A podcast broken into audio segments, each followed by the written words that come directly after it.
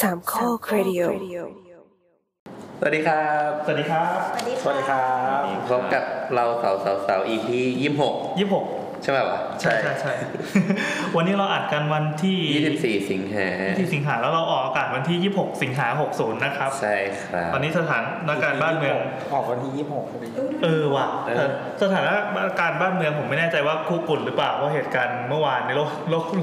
ในโลก ออนไลน์ในโลกออนไลน์ อันไหนวะ ไอตอนที่เราออกอากาศไปแล้วอะมันเป็น อ๋อ หลังวัน ใช่ ที่25 สิงหาไงก็เป็นวัน จะประ สำคั กา ญ ศผล ใช่ประกาศผลสอบโอเน็ต ใช่เด็กๆนี้เข้าแถว แจ้งที่วัดแจ้งวัฒนะ เออเรียนกันเลย ร้อนนะฝนตกบ่าย ก็ไม่รู้อะแต่แต่รู้ว่าพรุ่งนี้แนทจะโดดงานนะ เออ โอ้โหเล่นเล่นคอร์ดแบบนี้ คนขนาดนี้เลย ที่บอกเขาแบบ เรา นัก ไม่ กระโดดไป ไม่ ว่า เออมันตอนออนมันก็ เป็นพาร์ทเพอร์เฟ อั ก น ต์ นี้ไปแล้ว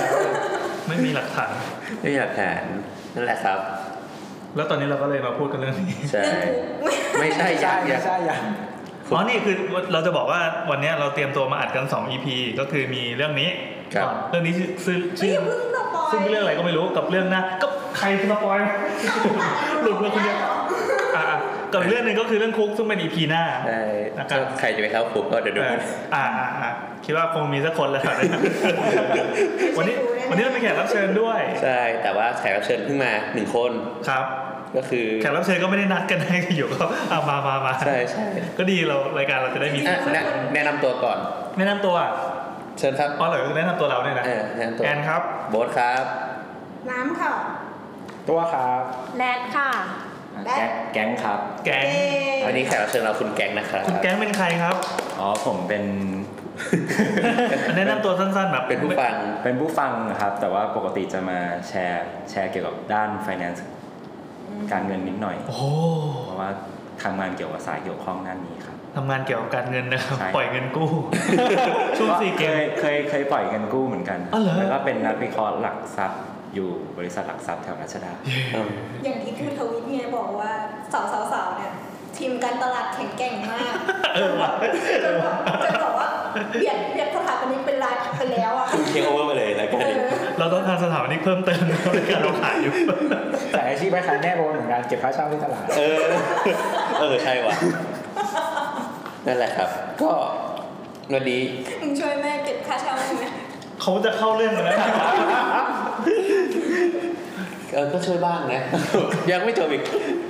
ก็ก็นั่นแหละ ก็เลย วันนี้ก็เลยว่า คือต้องต้องเกริดก่อนว่า เรื่องที่เราจะคุยกันเนี้ย มันเกิดจากช่วงเนี้ยบท ต้องต้องฝึกสกิลหลาย ๆ ด้านเพื่อไปสอบไอเอลก็เลยเริ่มฟังเป็นพอดแคสต์ขง อีกแล้ว ของ BBC คืออีพีไหนที่เป็นเรื่องที่โบทไปฟังไปอ่านไปอะไรมานะ ผมจะสร้างความปวดหัวให้กับเรา หลอกให้คนอื่นพูดเรื่อง ไม่ นี้ ไม่ไม่หาอ่านอะไรง่ายๆเบาสมองฟังยูทูบอะไรอย่างเงี้ย ยูทูบก็ฟังไง อ่านอะไรอ่านอะไรมาฟังอะไรมา ก็ก็คือเรื่องที่ไปฟังเนี่ยมันเป็นรายการของ BBC Podcast ชื่อว่า มันเป็นรายการหนึ่งชื่อว่า The Documentary แล้วก็เนื้อเรื่องที่ไปฟังวันเนี้ยมันพูดถึงเรื่องเกี่ยวกับ เขาเรียกอะถ้าเป็นแปลเป็นภาษาไทยมันคือ ที่พักอาศัยที่มันแบบถูกซ่อนอยู่ในฮ่องกงนะ เฉพาะในฮ่องกง เป็นแบบห้องเร้นลับ เอออะไรเนี่ยห้องเรียน เรา รู้ เป็นห้องกรงในฮ่องกง ห้องกรง ห้องกรง ใช่ก็ก็เลยก็เลยเดี๋ยววันเนี้ยก็คงจะมาเล่า อัน ให้ นี่เป็นแคนดิเดตนะชื่อตอนนี้ห้องกรงในห้อง ฮ่อง ก ก รง งฮ่องกงเรียนตรงนั่นแหละครับ ก็ อ่า ก็เลยว่าจะมาเล่าให้ฟัง ครับ แล้วก็อาจจะลากยาวไปถึงว่า เอ้ยแล้วแบบก็อะไรเราเริ่มเริ่มบีฟก่อนเนาะก็เหมือนว่าอาจจะลากไปถึงแบบว่าเราเมืองอื่นประเทศอื่น หรือที่อื่นอะไรเงี้ยมี คือไอสภาพความเป็น อยู่ หรือว่าสภาพที่อยู่อาศัยแบบแบบเนี้ย ถ้าเทียบเป็นที่อื่นหรือว่าที่เมืองไทยหรือว่าอะไรอย่างเงี้ยมัน มันต่างกันยังไง มันแตกต่างกันยังไง แล้วมันสะมันออกมาให้เห็นในวิถีชีวิตหรือการใช้ชีวิตของคนอ่ะเป็นยังไง การใช้ชีวิตในห้องเนี้ยเหรอ ใช้ชีวิตในห้อง อ่า ในห้องกรง ครับ นั่นแหละครับก็จะมาเล่าให้ฟัง ก็เริ่มเรื่องเลยไหมฮะ หรือว่าจะเข้ารายการก่อนอันนี้ยังไม่ได้เข้ารายการใช่ไหม เข้ารายการอะไรอ่ะ ไอ้ก๊อกก๊อกก๊อกอ่ะคือต้องร้อง เรายังไม่เปิด ก็ก็ไม่จริงไงเราเอาไว้หัวหัวเทปเรา เอาเหรอโอเค ข้างนอกมันเลยว่าอะไรยาวเลย ก็ เฮ้ย ก็ นึกว่าอยากร้องแบบเหมือน YouTube มั่งอ่ะ YouTube ที่มันมีแบบ อ๋อพูดก่อนแล้วค่อยเป็นเสียงดนตรีมาจะเท่ใช่ไหมอ่ะโอเคได้ครับจัดให้ ไม่ร้องไม่เอาแล้ว ก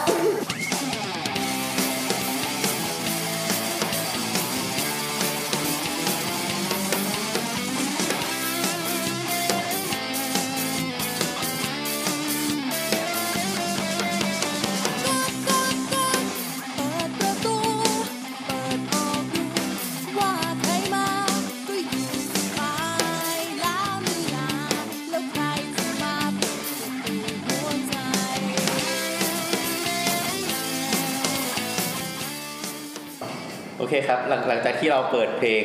เพื่อเอาใจน้ำเรียบร้อยแล้ว ก็จะจะเริ่มเล่าเรื่องก็คืออันเนี้ยก็อย่างที่บอกว่ามาจาก BBC BBC Podcast เนาะแล้ว ครั ก็ บ จริงๆก็ไปหาเรื่องมานิดหน่อยแบบเพิ่มเติมนิดหน่อย ข้อมูลมีครับ ข้อมูล แล้ว เอ เขาโกรธอแล้ว ข้อ เขา มูล โกรธไหมไปหาเรื่อง เมื่อกี้คิดว่าปล่อยผ่านแล้วเลย ก็พีคนะจริง โอเคเขาเรื่องคือคือเรื่องมันเริ่มจากตอนที่มัน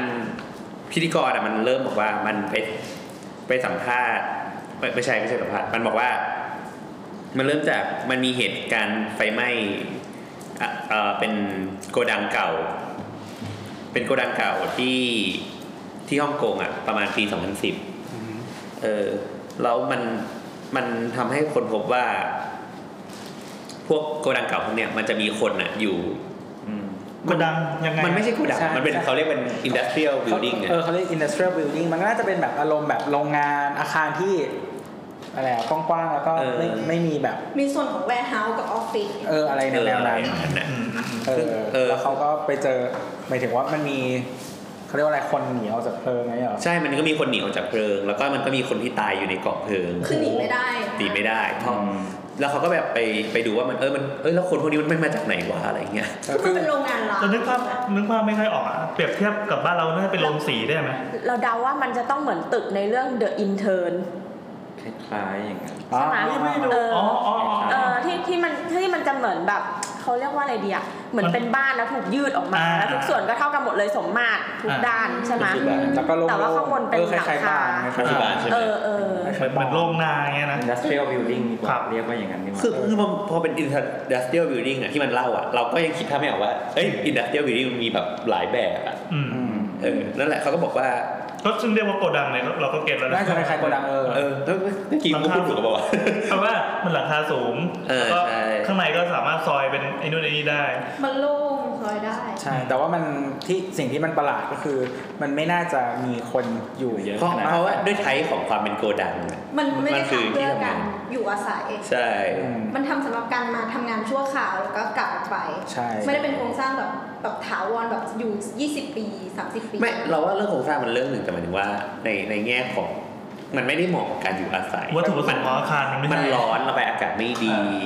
อ่า อะไรอย่างเงี้ยเอ แล้ อ วไงแล้วแล้วนมัมัน ไม่ได้มีฟังก์ชันในการอยู่ให้เราแบบอยู่ได้เลย อย่างนี้มั แล้ น วมัน ต้อง มาเป็นประเด็นได้ยังไง อ่ะเพราะเป็นมันประเด็นมันก็คือเดี๋ยวแต่เรื่องเนี้ยขอแยกเป็นสองประเด็น อ่าครับ ประเด็นแรกคือเรื่องที่อยู่อาศัยกับเออประเด็นแรกเป็นเรื่องของไฟก่อนแล้วประเด็นสองเป็นเรื่องของที่อยู่อาศัย อืม ประเด็นแรกของเรื่องของไฟก่อนนะพอมันโรงงานไหม้ปั๊บเนี่ยมันก็แบบเป็นเรื่องใหญ่มากมันมีคนตายเยอะ แล้วก็เขาเรียกว่าพนักงานดับเพลิงอะที่เขาไปช่วยก็ตาย เพราะว่า เพราะว่าอาคารมัน ซับซ้อน มันไม่ได้ถูกออกแบบเพื่อรองรับการเกิดเพลิงไหม้อะ นั่นแหละเนี่ยแหละที่ถึงจะพูดเมื่อกี้ว่ามันไม่ได้ถูกออกแบบมาเพื่ออยู่อาศัย ใช่ ก็แบบ ถ้าเราจะไม่ผิดอันเนี้ยมีพนักงานดับเพลิงเข้าไปเราตายประมาณสามคนเลย โอ้โห คือไปช่วยแล้วก็พอตายก็ต้องส่งทีมใหม่เข้าไปอะเพื่อช่วยอะไรเงี้ย คือคือเหมือนเขาบอกว่าลักษณะของการอยู่เนี่ยหมายถึงว่า เพราะว่ามันเป็นเขาเรียกว่าอะไรอ่ะ คือคนมัน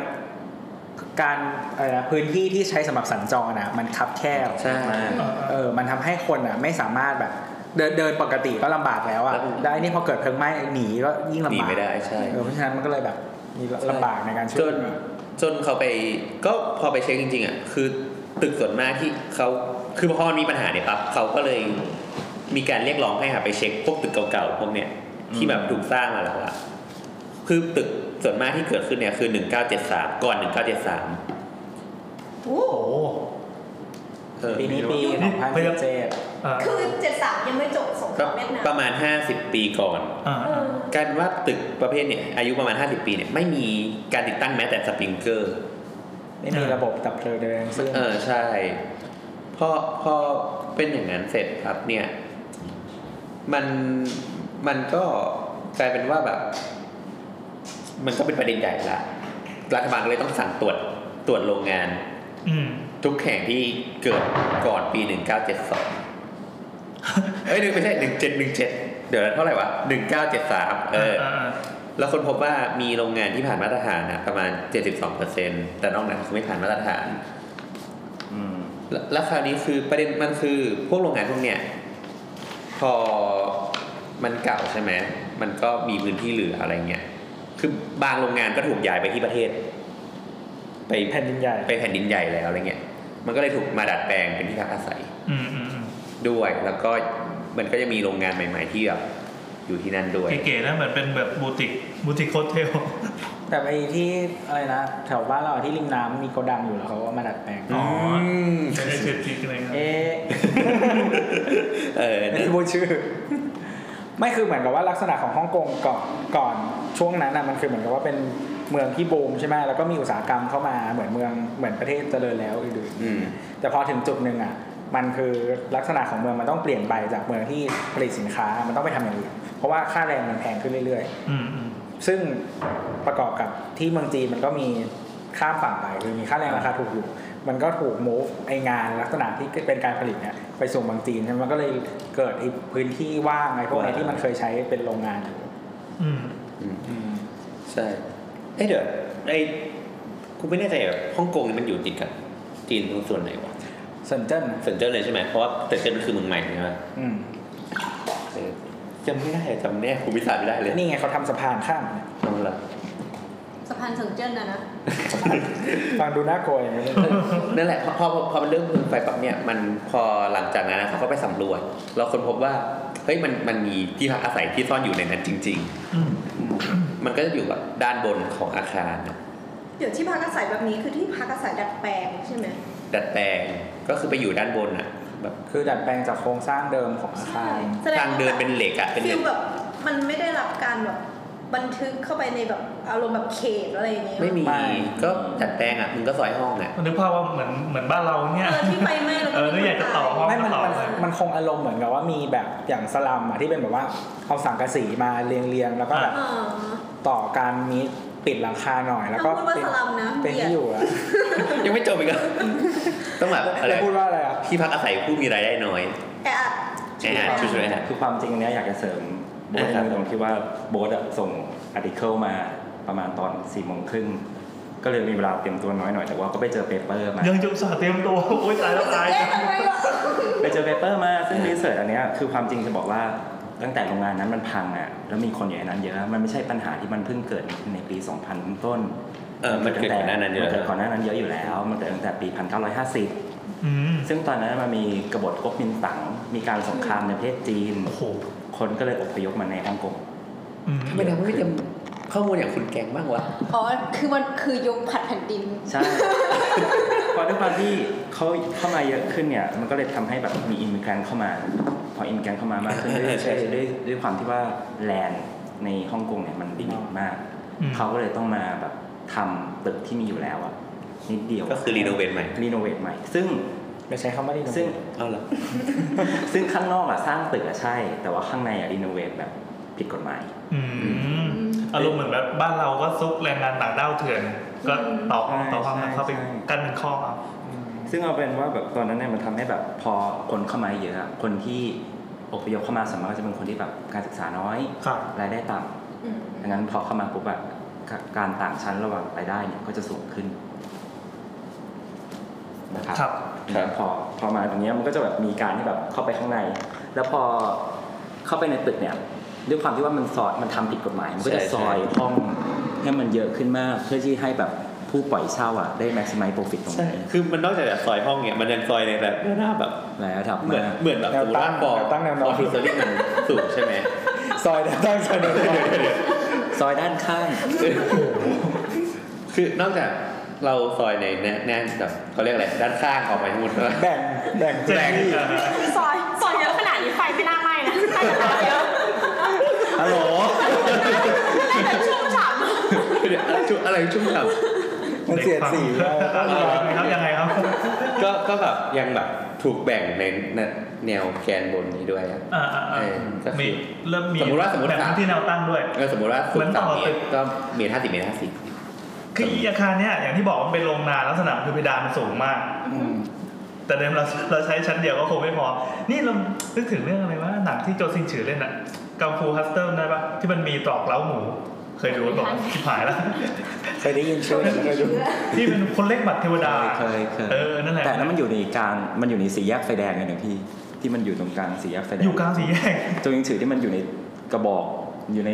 ถังสี่แยกไฟแดงตรงกลาง อืม มันจะมีอยู่ตอนหนึ่ง อืม คือแต่ถ้าไปดูในดีเซอร์จริงๆอ่ะมันเขาจะมียกตัวอย่างว่าเป็นห้องหัวมุมด้วยจะเป็นตึกหัวมุมแล้วเป็น อ่า ตึกที่แบบดูข้างนอกเนี่ยไม่รู้เลยว่าข้างในคนอัดกันอยู่เยอะมาก อืมข้างนอกก็เหมือนตึกธรรมดา ข้างนอกตึกหัวมุมธรรมดา คือข้างในแม่งเละมากอะ เละมาก เละยังไงอ่ะ เนี่ยก็งั้นเขาเรื่องคือต่อคือเราเอางี้เราคิดว่า คือพอฟังว่ามันเยอะมากแล้วก็เลยคิดอยู่ อ่ะเอางี้ดีกว่า โครงสร้ง พื้นที่ที่เล็กที่สุดที่คนหนึ่งคนควรอยู่อะให้สบายคิดว่าเท่าไหร่ เท่ากับลงเท่ากับลงศพเนี่ยนอนพอดี ไม่แบบหมถึงว่ อยู่สบาย ใช้ แบบว่า ชีวิตได้ใช้ชีวิตได้แบบ เป็นเป็นห้องปกติเอ้ยถ้าเป็นสถานนี้จะมีข้อมูลแบบเขาเรียกว่า analytic data ใช่ป่ะ เออ ที่ยังไงครับ ไม่ถ้าอย่างอย่างอย่างสมมติว่า อ ใน ย่างเราอ่ะของ ในเมืองไทยเนี่ยถ้าเป็น เดี๋ยว ห้องเดี๋ยวนี้กรุงเทพอะคอนโดเล็กสุดประมาณ 22ตารางเมตรห้อง ซึ่งผิดกฎหมาย มีมีห้องน้ำปะ หรอ มีสิ ขั้นต่ำเลยเหรอ ขั้นต่ำตอนเนี้ยคือ เอ้ยหรอมันขึ้นแล้วหรอ 30 เออมันขึ้นแล้ว ชัวร์นะ ไม่ชัว อ่ะ ร์ ไม่ไม่แต่แต่ว่าห้องที่เล็กที่สุดที่คนสามารถอยู่อาศัยได้อะคือ 8.5 8.5ตารางเมตร ขอ ตามกฎหมายนะ ขอนอกเรื่องนิดนึงสงสัยว่าถ้าบอกว่ากฎหมายบังคับว่าแบบต้องเกิน 30อะแล้วอันที่สร้างก่อนหน้านั้นที่ไม่ถึง 30 ก็ไม่นะ กฎหมายมันไม่ย้อนหลัง หลักคือหลังจากเนี้ยนะ อ๋อ หลังจากนี้คือเมื่อไหร่อะ นั่นแหละสิจำไม่ได้ว่าปีไหน ไม่คือหมายถึงว่า คืออาทิตย์ที่แล้วอะเรา คือตอนนี้เราแบบลองแบบไปดูคอนโดอะไรอย่างที่เราอยากจะซื้ออะไรเงี้ย ซึ่งแบบหลาย ๆ ที่มันจะเริ่มที่แบบ 22นี่แหละ อย่างมากก็แบบ 24อะไรเงี้ย เอ่อถ้าเกิดเขายื่นขออนุญาตก่อนปีที่ประกาศเรื่องเนี้ยมา อ๋อแต่ยังขายได้อยู่ แล้วคนที่ขออนุญาต ไม่ต้องคอมพลีทก็ได้ใช่ปะ ใช่คือยังไม่เสร็จก็ได้ คือนับนับจากการ คือเซ็น ข อ นุ นุ ญาต ญาตอนุมัติแบบปั๊บอ่ะเชิญ อืมจะมีอยู่ช่วงหนึ่งที่คอนโดระดมขึ้นเยอะ อ๋อเข้าใจละเออมันมีปีหนึ่งที่ที่เหมือนกฎหมายอาคารตรงเนี้ยจะเปลี่ยนไปดังนั้นคอนโดก็เลยแบบ ๆรีบรีบขอ เออ ช่วงนั้นน่ะ เออเออเมื่อกี้กลับมาประเด็นคิดว่าเท่าไหร่ที่แบบฟิกครับฟิก เมื่อกี้โบทบอกว่าบอกว่าประมาณ 8.5 8.5 นี่ 8.5 ก็ 2.5 248 เป็น 2 คูณสามกว่ากว่า เออนั่นแหละ สองจุดแปดคูณสามอะไรประมาณเนี้ยไปจนได้ ไม่ใช่ 2 2.8คูณ3ก็จะ8.4 ก็คือใหญ่กว่า 3.8 โง่ อันนี้คือรวมรวมห้องน้ำเรายังหรือว่าไอ้ขนาดเนี้ยมันมีอะไรบ้าง ไม่รวม อันนี้คืออันนี้คือ Data ที่โบสหามาเจอในฮ่องกงหรือว่า ไม่ไม่อันนี้คือโดยทั่วไปในในในประเทศไทย มันจะมีห้องที่แบบบังคับว่าห้องไซส์เล็กสำหรับแบบคนเข้าไปอยู่อาศัย น่าจะขนาดประมาณรถตู้คันหนึ่งมั้ย ไม่คำว่าคนเข้าไปอยู่อาศัยนี่คือหมายถึงว่าที่ น น อ อน นเฉย เนอะ นอน ๆ ไม่ต้องรวมอะไรเลย กิน ไม่ต้อง นน รวมไม่ต้องรวม อืม ไม่แต่สมัยเรียนถาปัดอะโต๊ะดาวตรงใต้โต๊ะดาวมันคือพื้นที่สำหรับการอยู่อาศัย ที่สโลว์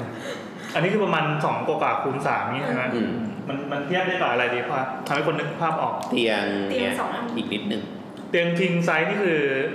เกือบเกือบสองเมตร ใช่ เกินเตียงเตียงสายแล้วมีทางเดินข้างอีกนิดนึง อ่าเตียงคิงไซส์และมีทางเดินข้างนิดนึงอืมอืมอืม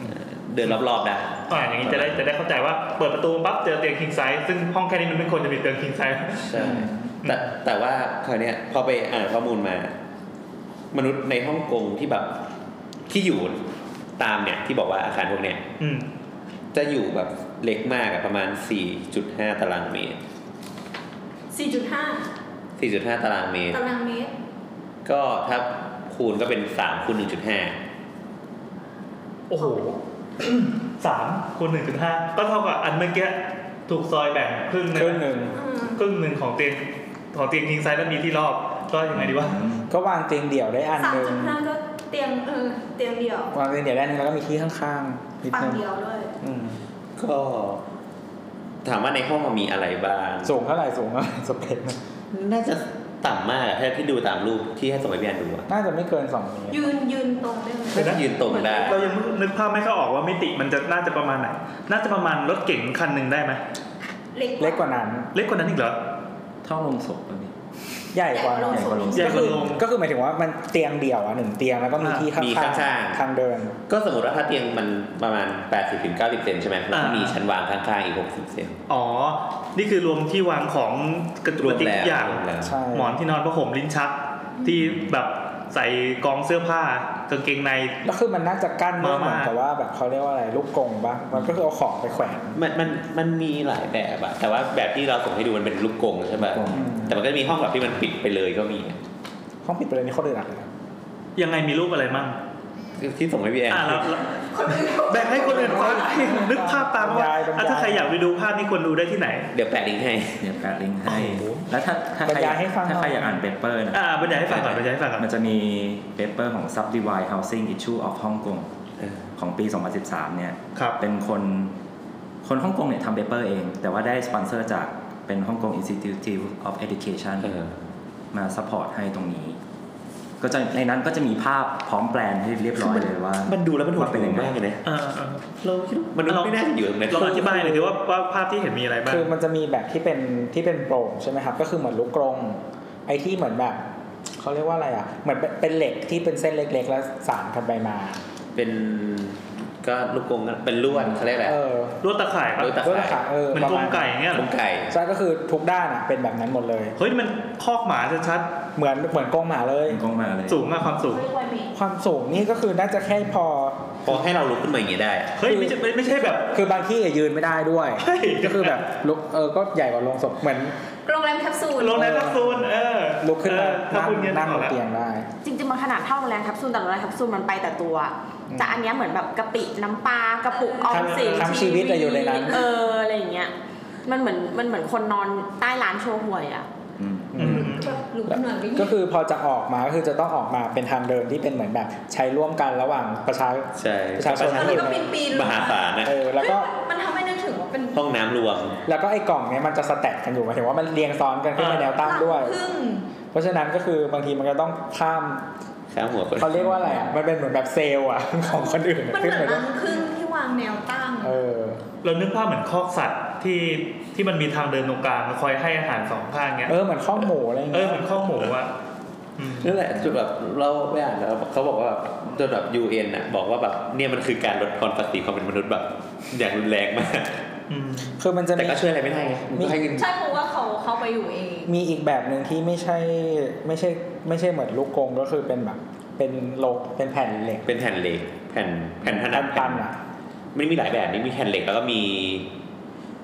มันมีรูปอื่นด้วย รูปอื่นก็จะเป็นแบบพวกแบบ บอก ผนังเบาทั้งหลายอ่ะ อืม ยิบซ้ำบอก เออดิบซัมบอร์ดทั้งหลาย นี่ถ้าเราจะกูก็ต้องต้องค้นคำว่าอะไรถึงจะเจอภาพเหล่าเนี้ย cage เคช house เมนเคชเฮาส์ก็เจอ เคช คอฟฟินคอฟฟิน Coffin coffin house ก็ได้ อืม ฮ่อง คอก ฟ ง ฟินที่แปลว่าโรง คอฟฟินล ล ง ง ศพศพ cage ที่แปลว่าลูกไอ้ กรง กรง อ่าโอเค นั่น เคทาวอินฮ่องกงแล้วเราก็จะดูกันอ่านให้ต่อนะ แต่เมื่อกี้ที่พี่นานาบอกบอกว่าแบบเขาเข้ามาอยู่เองอะคือความจริงเขาเขาก็ต้อง เขาไม่ได้อยากจะ เขาไม่อยากมาอยาก อ อยู่ ยู่เอง แต่ว่าด้วยความจำเป็นที่ว่าเขาอยากได้แบบเป็นฮ่องกงซิติเซนบ้างเขาอยากได้สิทธิในการทำงาน ทำไม บ้าง ทำไมเขาถึงต้องการเข้าไปเป็น เหมือนกับว่าเขาแบบด้วยความที่ว่าสภาพเศรษฐกิจของงานมันดีกว่า อ๋อ กับกับการที่แบบมาจากเนเธอร์แลนด์มาตรงนี้ใช่แล้วเหมือนกับว่ามันจะมีกฎที่แบบต้องอยู่ 6 ปีหรือ 7 ปีอะถึงจะได้ หมายถึงว่าในในอีกแง่หนึ่งคือมันเราต้องคิดว่ามันคือวิธีคิดแบบคนก่อนดูก่อนหนานั้นก่อนที่เซนเจนมันจะเจริญมาก ไม่คือเราว่ามันมันเหมือนแบบย้อนกลับไปที่ e t break เหมือนกับว่าคนจีนอ่ะ คือไม่ใช่คนแค่คนจีนหรอกคนที่อื่นก็ได้แต่ว่าที่จีนพอดีมันมีคนเยอะไงหมายถึงว่าเขาอ่ะอยู่ในประเทศที่อยู่มันผ่านช่วง ๆ ที่ ไม่ มัน เป็นประแบบชาธิปไตย ไม่เกี่ยวสิ อืมมันเป็นเรื่องปากท้องเป็นเรื่องปากท้อง คือคนมันปากยังไม่ปากยังไม่อิ่มมึงจะมาเรียกร้องที่อะไร โอ้โหไม่ได้ดีขึ้นเลย ไม่คือปากท้องไม่อิ่มเขาก็ต้องแบบหา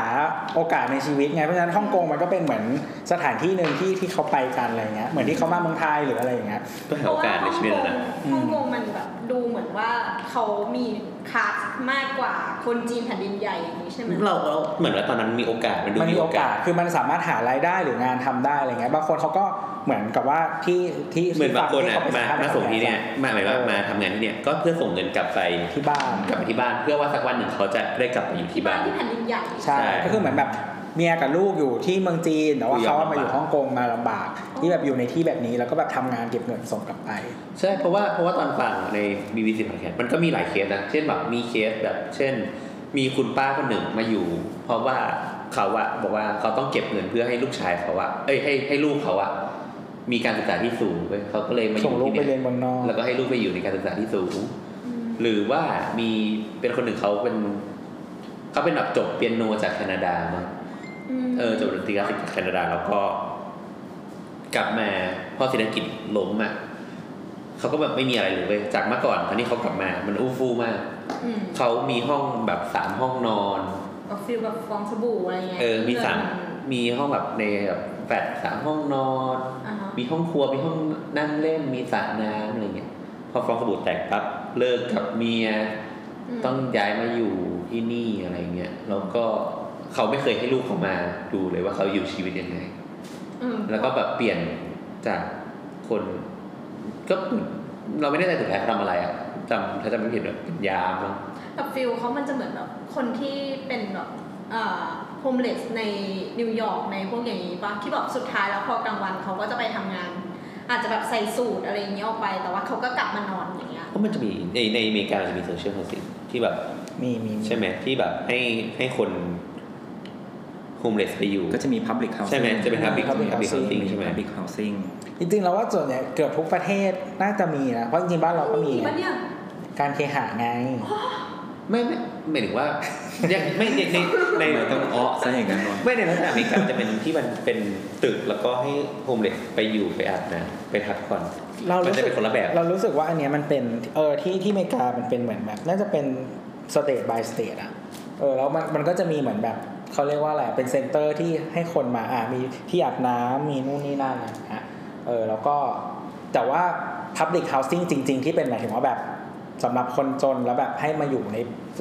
บ้านได้อะไรเงี้ยก็มีแบบต่างหากเออ เออ ก็นั่นแหละก็อย่างที่บอกว่าไอ้ห้องห้องเนี่ยมันเล็กมากใช่ไหมแล้วมันก็แพงมากเลยคือแบบโดยทั่วไป คิดเป็นตารางเมตรหรือว่าคิดเป็น อ่ะอันนี้คือประมาณ 4.5 ตารางเมตรใช่ไหม มันคิดอยู่ที่ประมาณ 170ถึง190 USD อ่ะ อันนี้คือ คืออะไร ยูเอสดอลลาร์ as of ละ as of เมื่อไหร่ปัจจุบัน ไม่อันนี้ สองสามปีก่อนปะ เออ16.7ป่ะ อืม ของของพี่หามาได้เท่าไหร่ แป๊บหนึ่งนะ พี่เขาก็จดนะ ทำไมดูต้องใจจดเต็มกระดาษ A4 เลยอะ ร้อยเจ็ดสิบดอลลาร์ ประมาณ 5,700ถึง6,300ป่ะ เออเราเราเราอ่านของอีกอันหนึ่งมาของ Daily Mail อ่ะ น่าจะปี น่าจะ มัน ประ เข้า มาณ เดลี่เมลได้ สามสี่ปีที่แล้วเออ ไม่รู้อะที่ที่ออฟฟิศใช้เน็ตเซลล์ล็อกอินโฟแต่ว่าเน็ตตัวเอง AS เขาไม่ได้ ก็คือเหมือนกับว่ามันประมาณพันสามร้อยฮ่องกงดอลลาร์ก็ประมาณห้าพันห้า ก็ประมาณใกล้เคียง เอ อันนั้นคือต่อเดือนถูกปะ ต่อต่อเดือนครับ นั่นแหละ แล้วมันมันก็จะมีบ้านอีกแบบ อันนี้คือเป็น เดี๋ยวขออีกที E ห้าพันกว่าบาท คือ 4.5 ตารางเมตรเนี่ย คือลงลงเมื่อกี้นะ ลงศพ คือลงศพ บ้านเออ coffee house เยี่ยม อัน เล นี้ ย ราคาณปัจจุบันเนาะ น่าจะหลายน่าจะ ปัจจุบันนะ ปีก่อน เพราะว่า BBC มันก็แค่ 2016 เองนะที่เราฟัง เออแต่ว่าของของเราน่าจะประมาณปี 2014มั้ง ก็ยังไม่ได้ต่างกัน ก็ก็ไม่ได้แบบเออไม่ได้นี่มากไม่ได้ไม่ได้เก่ากว่าปัจจุบันมาก อ๋อ แล้วก็มันก็มีแบบมีคนหนึ่งที่เขาไปสัมภาษณ์ด้วยเขาถามว่า เฮ้ยแบบเขามาดูห้องเราเขาบอก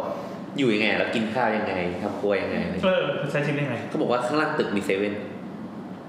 เซเว่นก็เป็นรูอย่างนี้ได้ปะ ไม่ก็คือเป็นเซเว่นก็คือมึง เซ ก็ เว่ ไป น กินข้าว ปไปกินข้าวกติแน่ๆที่เซเว่นอ่ะเป็นอาหารกล่องก็จะมีบาร์ให้นั่ง อ๋อ ไม่คือ ปกินข้าวจากเซเว่น คือบางที่บางเขาบอกว่ามันคุกกิ้งไม่ได้ ใช่ ฉะนั้นแง่คือจะมีแค่ไมโครเวฟ ไม่เออแต่เขามีไมโครเวฟนะ เฮ้ยแต่แต่เคยเห็นบ้านในจีนที่มันแบบไม่ได้เป็นห้องเปล่าๆที่แบบเป็นเล็กๆอ่ะเราก็ เออ ไม่มีห้องครัวแล้วเขาก็จะต่อเป็นเพลิงออกมาจากหน้าต่างเล็กๆ ยื่ แค่ นออกมา ยื่นออกมาแล้วเขาก็ปรุงอาหารเองอ่ะแบบ เออ ยื่นมือออก เคยเห็น นอกหเคยเห็น น้าต่างเนี่ย แล้วยังที่ว่ามีไมโครเวฟนี่คือยังไงในในใน ก็อยู่ในในใน ใน ช่อง คุกเนี่ยนะ ใช่ เฮ้ยแต่มันน่ากลัวมากเลยนะ แล้วก็ แล้วก็ไม่เขาบอกว่าอาบน้ำที่ไหนไม่มีห้องน้ำเขาบอกว่าก็มันจะมีพับลิกทอยเลท อ่า ใช่ใช่เขาก็จะเดินไป เดินไปสิบนาที มันก็ฟีลแบบเออ ปวดขี้ยังไงก็ต้องสิบนาทีไป อ๋อ แล้วก็ไอห้องราคาเนี่ย บางห้องก็คือมันไม่มีหน้าต่างนะ แต่ถ้าโชคดีบางห้องก็จะมีหน้าต่างนะ แต่จะแพงกว่านี้นิด คือเร แล้วแต่ว่าอยู่ตรงไหนของตึก ใช่เออ เหมือนเลือกยูนิตในคอนโด ใช่ใช่ใช่ก็เลือกเอา ขอยูนิตติดหน้าต่าง ไม่ของยูนิตติดสันพระภูมิจะราคาถูกสุด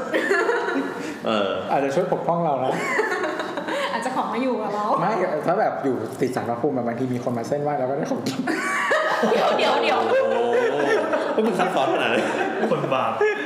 แต่เรื่องที่มีหน้าต่างนี่มันช่วยได้มากอะนะ เฮ้ยจริงๆเนี่ยมีหน้าต่าง เพ ช่วย ราะ ได้ ว่าไปอ่านมาเนี่ยเหมือนกับว่าเขาบอกในนั้นอ่ะอุณหภูมิจะสูงกว่าข้างนอกอ่ะ อ๋อ อืม ประมาณ ใช่ องศา เพราะมันอยู่ใต้ ห้าองศา เออ คือข้างนอก แล้ว สามเจ็ดข้างในสามแปดอะไร กา เงี้ ร ย ไหลเวียนของอากาศ ไม่มี ก็สวย เวน มา ทิเล ก ชันมันไม่มี แล้วถ้า อ่ะ หน้าหนาวมันก็ไม่มีแบบ มันก็จะหนาวมาก อินซูเลชันด้วย ไม่ เออ ไม่มีระบบแบบควบคุมอุณหภูมิใดทั้งสิ้น เออเออนะ อะไร เมื่อกี้ อ๋อ เมื่อกี้เหมือนไปอ่านเจอเว้ย ถ้าถามว่าแบบเยอะขนาดไหนในแบบหนึ่งฟลอร์อะไรเงี้ย เขาบอกว่าประมาณที่ไปอ่านเจออะมันประมาณสองโหลว่ะคนสองโหลว่ายี่สิบสี่คนป่ะ เออ อยู่ด้วยกัน ยี่สิบสี่เซลล์ มหัศจรรย์โครงสร้างมากเลยว่ามันรับน้ำหนักมาได้ยังไง ไม่ยี่สิบสี่คนที่แบบอยู่ด้วยด้วยกันแบบในกลุ่มอะ มีกล่องนี้ยี่สิบสี่กล่อง เออ แล้วก็แบบมีห้องน้ำกับมีครัวรวมอะไรเงี้ย อืม แต่ยี่สิบสี่คนนี้คือไม่ได้แยกชายหญิงนะก็คือ ก็ปนเปกันก็คือเหมือนห้องเก็บศพแล้วก็มีเปิดประตู เออ แล้ว มันก็ ศพ ปั้นกันไม่ได้อยู่แล้วแหละเพราะที่มันไม่พอที่จะไปซ้อนกันปะ โอ้ยถึงเวลาก็ได้เลย พวกน้ำรวมเหรอ เอาดอย ส่วนสาธารณะ ไม่ใช่ ทำไมมันต้องเลทกันด้วยเนี่ย ไม่ใช่ มันเป็นพฤติกรรมธรรมดาของคนป้า โอเคโอเค ไม่ว่าจะเป็นคนแบบ แบบนอนซ้อนกันอย่างเงี้ย ห้ามห้ามขยม อันนี้ไงเราก็เราเราก็สอบถามไปแล้วมันมีเรื่องกินเรื่องขี้เรื่องน อนนะมันต้องมีเรื่องปิ้ง เออมันต้องให้ครบ อ่า ไซเคิล ครับ เออ นั่นแหละ เขามีบอกไหม ไม่มี เอ นะ อเขาไม่ได้พูดถึงเรื่องนี้เลยวะ รบกวนไปหาเปเปอร์มาเพิ่ม เออแล้วเขาแล้วเขาไปเขาไปปี้กันที่ไหนนะ อาจจะยากก็นั่นแหละ ตามไหนก็ได้ใครก็ได้ใครก็ได้ใครก็ได้แล้ว มือว่า ไม่ใช่ โอเคพอ นั่นแหละก็โอเคนอกจากไอ้เนี่ยที่บอกว่าเป็นกอล์ฟเฮาส์ใช่ไหม มันก็จะมีอีกแบบหนึ่ง เขาจะเรียกว่าเป็นเป็นชูอพาร์ตเมนต์เนี่ย อือฮึ เป็นกล่องรองเท้าอพาร์ตเมนต์กล่องรองเท้า เออเออเออ อันเนี้ยมันจะไปอยู่ตาม สมมติเรามีตึกใช่ไหมเราจะมีชั้นบนที่มันเป็นแฟลตสแลบใช่ป่ะ แฟลตสแลบคืออะไรครับ ดัดฟ้า ดัดฟ้าเออ มันจะมีดัดฟ้าเรียบเรียบๆ อืม ก็จะแบบเป็นแบบไปตั้ง ก็เป็นผนังอีก ไปสร้างเพิง ไปสร้างเพิงขึ้นข้างบนอีก ก็คือต่อเติมขึ้นไปข้างบน ก็เป็น ไม่ เพิ ใช่ ง โครงสร้างถาวร ยังไงอ่ะ ก็เหมือนพี่ เต็นท์ ก็ ฟิ พี่ วเต็นท์ไหม แต่ก็จะได้แค่ชั้นเดียวอย่างเงี้ยหรอ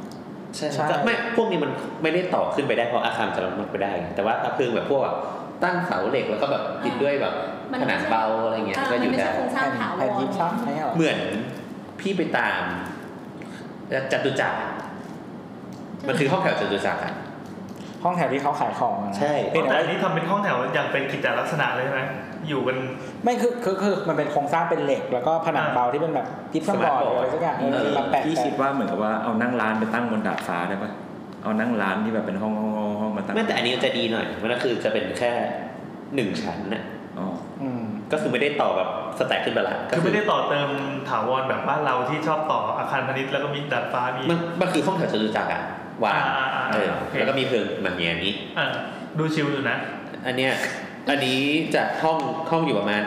11.15 ตารางเมตร เอ็ด ชมเป็นต้นซอย นี่คือแปลงจากฟุตปะ ใช่ไหมเนี่ยคุณ เอ้ยไม่ไม่เป็นฟุตไปเลยจะได้เป็นห้องกงฟุต หืม แนทแนทช่วยห้ามพี่แอนดี เดี๋ยวเราอินเสิร์ตเสียงโอมมาหน่อย ครับ ครับเอออันเนี้ยก็ 11.15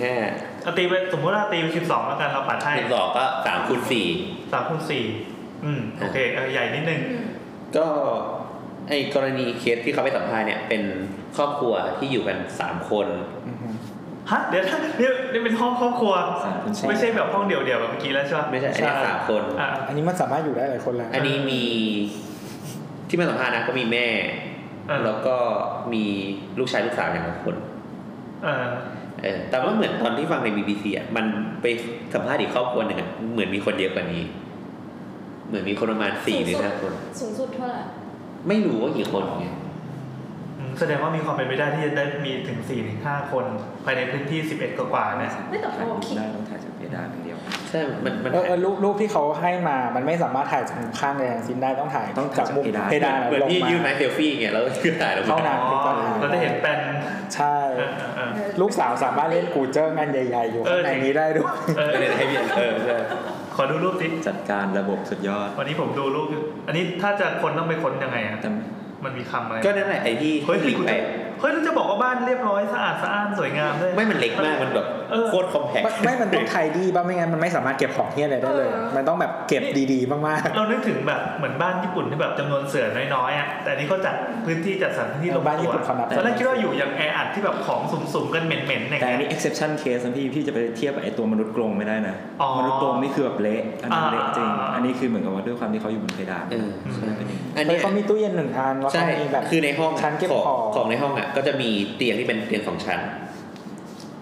อ่ะ เออแต่ของท่านอันสมควร เพื่อนใช้ประโย อ่ะ ชน์ สมมติสมมติห้องคูณสามคูณสี่ใช่ไหม อ่า อืม ด้านในสุด อัดเข้าไปเลยนะ อ่า เดินเข้าประตูในสุดคือเตียงสองชั้น อาจจะมาครับ ข้างๆผนังหนึ่งด้านซ้าย โบทมีวาดแปลนด้วยนะครับ เออจริงๆเราวาดแปะไว้ผผนังด้านหลังด้านซ้ายสุดก็คืออัดเป็นชั้นเก็บของให้หมดเลย อ่า มีการบิ้วด้วย ก็ไม่เชิงบิวหรอกก็เป็น คื วางของ อ่ะ นะแล้วก็มีโซฟาวาง ก็ใช้พื้นที่เราตั้งนะใส่ของเป็นชั้นๆ ถัดถัดมาจากเตียงนอนก็จะมีโซฟาวาง มีโซฟาที่มันความลื่นลมมากเลยนะ โซฟาวางแล้วก็ฝั่งตรงข้ามโซฟาจะมีทีวี จอแบนติดผนังอยู่ เจ๋อ ถัดจากทีวีจอแบนจะมีเครื่องซักผ้าแล้วก็เป็นตู้เย็น เฮ้ยนี่เริ่มเริ่มเริ่มโหดละ ถัดจากโซฟาเข้าใจว่าจะเป็นห้องอับเป็นชักโครกอะ เฮ้อ ในพื้นที่นี้ ใช่ อันนี้คือห้องน้ำในตัว ห้องน้อยตัว อย่าเรียกห้องน้ำเลย คือมีหน้าโคก ส้วมในตัว เข้าใจว่าเป็นชักโครก โดยไม่มีผนังแบ่งเหมือนหรือว่ามีเขามีรูดม่านด้ ไม่ วยอะไรไหม น่าจะเป็นรุ่นมากคิดว่า อ๋อโอเค เป็นชักโครกแล้วก็เป็นซิงค์ซิงค์แบบเล็กๆอ่ะ เออ อ่า แล้วก็มันจะเป็นคิดออกว่าว่าเป็นชักโครกแล้วเป็นซิงค์อยู่ข้าง อืม เออ ๆแล้วบนชักโครกอะก็จะมีที่อาบน้ำชาวเวอร์เป็นชาวเวอร์แบบสายอ่อน อาบน้ำในนี้ได้ด้วย เออเออ เออ ก็เป็นห้องที่แบบอยู่ได้ไง แล้วก็เวลาแขวนผ้าก็จะแบบแขวนข้างบนอะ อืม เออ คือเหมือน ก็พาดขึ้นไป กระพาขึ้นไปอ่ะอีกที เหมือนไอ้นี่ป้าเวลาเราไปที่โรงแรมแล้วมันจะมีแร็คที่เราสามารถวาง เออใช่ก็จะเป็นแบบข้างบนอย่างนั้นอะ ดูหรูขึ้นมาละ เขาพูดว่าแบบตะหลุเลย แต่อยู่กันสามคนนะ อันนี้คือเป็นเป็นกลุ่มคนประเภทไหนที่อยู่อย่างเงี้ย คนที่อยู่เนี่ยก็คือเป็นคน working class เขา ก็ยังเป็นเป็นบลูคอลล่าปะ อ่า มึงต้องแปลความหมาย เป็น กู ชั้นแรไม่ง ได้ งาน ชนชั้นแรงงาน เป็นชั้นแรงงานบุคลา แต่ดูเหมือนดีกว่าเมื่อกี้เยอะเลยนะ แต่ว่าอันเนี้ยราคาให้แทนเท่าไหร่ คนไม่กล้าถ่ายเลย เออ นี่ละกัน เดี๋ยว นี่ละ ก่อน กัน นะเดี๋ยวก่อนนะอันนั้นแปดจุดห้าราคาหกพัน เมื่อกี้แปดคือคือ เมื่อกี้สี่จุดห้า สี่จุดห้า ราคา หกพันประมาณหก อ่า พันบาท อันนี้เบิ้ลสามเท่า สามเท่า แล้วแล้วมี ปลอดโป วิ ร่ ว ง ดีด้วยข้างบน มีไฟ มีภู ใช้ เขา ไอ้ที่เก็บของมีไฟด้วย นิดหน่อยก็สองพันไอ้สองหมื่น เออ ใช่ เฮ้ย ประมาณสอง หนึ่งหมื่นเก้าพันสองร้อยบาท เฮ้ยมืออาชีพว่ะ มันก็คูณสามเท่า ไม่ได้ ยากเลยใช่มันประ เฮ้ยแต่ มา ว่า ณ ก็ สี่พันห้าร้อย โอเคนะเพราะนี่อยู่สามคนไงจะคุณภาพชีวิตดีกว่าเยอะเลย เออเป็นเรา ก็ เป็ ไม่ น ช เรา อบ นี่คือ ถ้าเป็นหนุ่มโสดสาวโสดก็ไม่ได้เลย ไม่รู้ว่าแต่เป็นเรานะจะขอหาเมดสักสองคนให้มาอยู่หอกันไหมซึ่งมัน แต่เราไม่ได้ไปอยู่กับใครที่ไม่รู้จัก พี่แต่ว่าแบบอันเนี้ยเขาเป็นแม่ลูกไงเขาแบบสามารถอีขี้กับอาบน้ำในนั้นได้นะถ้าพี่เป็นเมด คนหนึ่งขี้ไปดูทีวีไปอีกคนสักผ้า แต่ก็จะนิดนึงนะ อยู่ๆไปเดี๋ยวก็ชิงกันเองอะไรอย่างเงี้ย เพื่อคุณภาพชีวิตของเรา ไม่แต่ว่าคนนี้ แต่คนนี้เขาก็อินคัมคนเดียวนะ อายหน่อยเดี๋ยวเซฟเงินได้เว้ย เออเอออินคัมคนเดียว แต่อันเนี้ยเขาก็อินคัมคนเดียวนะ เออ ไม่แต่เขาอาจจะเป็นแบบคนที่หมายถึงว่าสเต็ปอัพขึ้นมาจากคนที่อยู่บ้าน เออ ก็เลยอยากรู้ว่าไอ้หมื่นเก้าพันกว่าบาทเนี่ยนี่คือเป็นค่าที่อยู่อาศัยแล้ว อย่างเดียว รายได้เขาอะ อ่ะ ค่า หาให้เหมือนกันรายรายได้โดย ไอ้ เฉ นี่เหมือน ลี่ย เป็นชมถูกจังหวะใช่ไหม เออใช่ เออเออ มันคุยกันมาก่อน รายได้เฉลี่ยปีนี้ก็ไปคนคนฮ่องกงเนี่ยอันนี้จำไม่ได้ว่าหาของปีไหนนะ อ่า ประมาณ 16,200ฮ่องกงดอลลาร์ ตอนนี้มันสี่บาท ตอนนี้สี่ พันสองร้อย อ่าหกสี่แปดหกหมื่นสี่พันแปดร้อย นี่คิดในใจได้ ใช่หกหมื่น สุดยอดว่ะ หกหมื่นแปดพันเจ็ดร้อยแปดสิบสามบาทจุดสอง ก็ก็เมื่อกี้ค่าที่ประมาณสองหมื่นแล้วอะ อ่าอ่าอ่า ก็หกหมื่นแปด พี่ก็เหลืออีกสี่หมื่นแปดสำหรับค่ากินอยู่ อืม ค่าเดินทาง ค่ารักษาพยาบาล เอ้าวแต่จริงๆ ค่า นะ เทอมลูกก็มีลูกส ใช่ องคน เรามาเทียบกับของเราก็ได้คือเรา ไอ้ค่าที่อยู่อาศัยเราเนี่ยเป็นกี่เปอร์เซ็นต์ของของรายได้ อ่าสมมติเป็นแบบมนุษย์เงินเดือนจบ อ่า จบใหม่สมมติเงินเดือน แบ แบบ บ นี่เทียบ โง่ กับไทๆเลย ยแลนด์นะ หมื่นห้า อ่ะหมื่นห้า ประมาณ 40เปอร์เซ็นต์ หมื่นห้าต้องอยู่อยู่ห้องถูกสุดเท่าไหร่สองพัน ได้เหรอกรุงเทพไม่ได้เหรอ มีเหรอ มี มีเหรอ แต่มันก็เสียค่าเดินทางมีเหรอ มีมีมีแบบว่าไม่มีหน้าต่าง มีเหรอ มี ก็จะเป็นแบบในฮ่องกงแต่อยู่ในกรุงเทพ เฮ้ย มันผิดกฎหมายนะเว้ย มันผิดกฎหมายดิ ฮะ มันผิดกฎหมาย เอ ก็ อ ก็มันมีอ่ะ เคยได้ยินว่าสี่พันแต่ไม่มีน้ำอุ่นแค่นั้นนะ เอ้ยไม่มีน้ำอุ่นไม่ใช่ปัญหาว่าเมืองไทยเมืองร้อน เอ้ยจริงๆตั้งแต่เราย้ายมาอยู่กรุงเทพอ่ะเราไม่เคยเราแบบไม่เปิดน้ำอุ่นเลยเว้ย เออน้ำอุ่น เราไม่อาบน้ำอุ่นเลยเราแบบ ออกมาแบบคือเดินออกจากบ้านก็ร้อนแล้วอ่ะเดินเข้าขอน้ำเย็น เลย เอาเหรอ สอง อ่ะเดี๋ยว พัน เอาเอาไม่ต้องแบบอนาถเอาเป็นเวอร์ชัน เอาทั่วไปก็มา เด็กที่จบมา สี่ ปั๊บ พันนะ สี่ สี่ พันสี่พันห้าสี่พันห้า อ่ะสิบห้าก็ตีไปเกือบหนึ่งในสามแล้ว ห นะ นึ่งในสาม เกือบหนึ่งในสามก็ แต่ว่าแต่ห้องที่เราได้มันห้องใหญ่นะ ม คือหอห้องเล็กสุดๆอ่ะมันน่าจะประมาณแบบ สี่คูณ กว่า สี่ ตาราง สี่คูณสี่ก็สิบหก สิบ สิบ หก หก รวมห้องน้ำปะ รวม มีห้องน้ำในตัว เออ ที่เป็นมิดชิด อ่าฮะแหง่ดิ มีที่ตักเสื้อผ้า เออ แต่ไม่มีครัว บางที่มีระเบียงให้ด้วย ก็ใช่ อ่าแล้วอันนี่มาเทียบกันในฮ่องกง45 ตารางเมตร อ่าสี่สิบห้า45 ตารางเมตร พี่อ่านคิดว่าราคาเท่าไหร่ฮ่องก เดี๋ย ง วนะ เดื สี่ อน สิ ละ บ สี่สิบห้าอ่ะ สี่สิบห้าตารางเมตร อันนู้น อันนี้ สี่ คือ จุดห้าหกพันหกหมื่น อันนี้ไม่ซื้อเลยสมุดซื้อ อ๋อเออเออแล้วก็หาตอนเดียวกัน 45 ตารางเมตร อ่ะเดี๋ยวเดี๋ยวเทียบราคากรุงเทพก่อน อ่ะเดี๋ยวนะ 45ตาราง พอเรื่อง เมตร นี้จบอ่ะ ที่กรุงเทพ45ตารางเมตรนี่มันราคาเท่าไหร่ เดี๋ยวต้องถามก่อนว่าตรงไหน เออแต่ละต้องคิดเป็นย่าน ต่อให้อินเนอร์ซิตี้เลย อินเนอร์สุขุมวิท อ่า ตารางเมตรละ คือเมื่อวานอ่ะเมื่อไม่ใช่เมื่อวานเมื่อวันเสาร์อ่ะเราไปดู เราไปดูโครงการหนึงมาแถวแถวแถวบ้านเราเนี่ยแถวบ้านเราไม่ใช่อินเนอร์ซิตี้เลยแถวแบบรัชโยธิน แหม่ใช้คำว่าอินเตอร์ซิตี้ด้วย ไม่ไม่บอกว่าบ้านเราไม่ใช่บ้านเราไม่ใช่ เข้าเมืองนะ ทำไมต้องใช้คำว่า BMR พี่ บ้านเราไม่ใช่บ้านเราไม่ใช่โซนแบบอินเนอร์ซิตี้บ้านเรามันแบบออกคอของเมืองมาแล้วเนี่ยรัชโยธินเนี่ยตารางเมตรละ1นึ่งแสนหกหมื่นบาท ฮะ แล้วช่วงนี้หนึ่งแสนหกโอ้ ตรงไหนวะเนี่ย เฮ้ย ตรงแยกเลยหนึ่งแสนหกหมื่นบาท จริงเหรอเยี่ยมแพงมาก แน่ราชโยธิน SCB ไม่เดี๋ยวต้องดูคาร์ดก่อนว่าคาร์ดคอนโดอะไร เอออันนี้มัน ลักซ์ ก็ รี่ ก็ ใช่ไหม ก็แพงนิดนึง แบนโอ คา ใช่ ร์ด ไหม เปอร์หรือว่า อัปเปอร์หน่อย ก็คือ เฮ้ยกูถ้าว่าแสนหกนี่ลักซ์รี่แล้วนะ อืม แต่แต่จริง แล้วโยทินด้วยอ่ะ ตัวโอมันก็มันก็พยายามจะดัดแปลงเลย ตัว O ตัว O เออมันก็จะ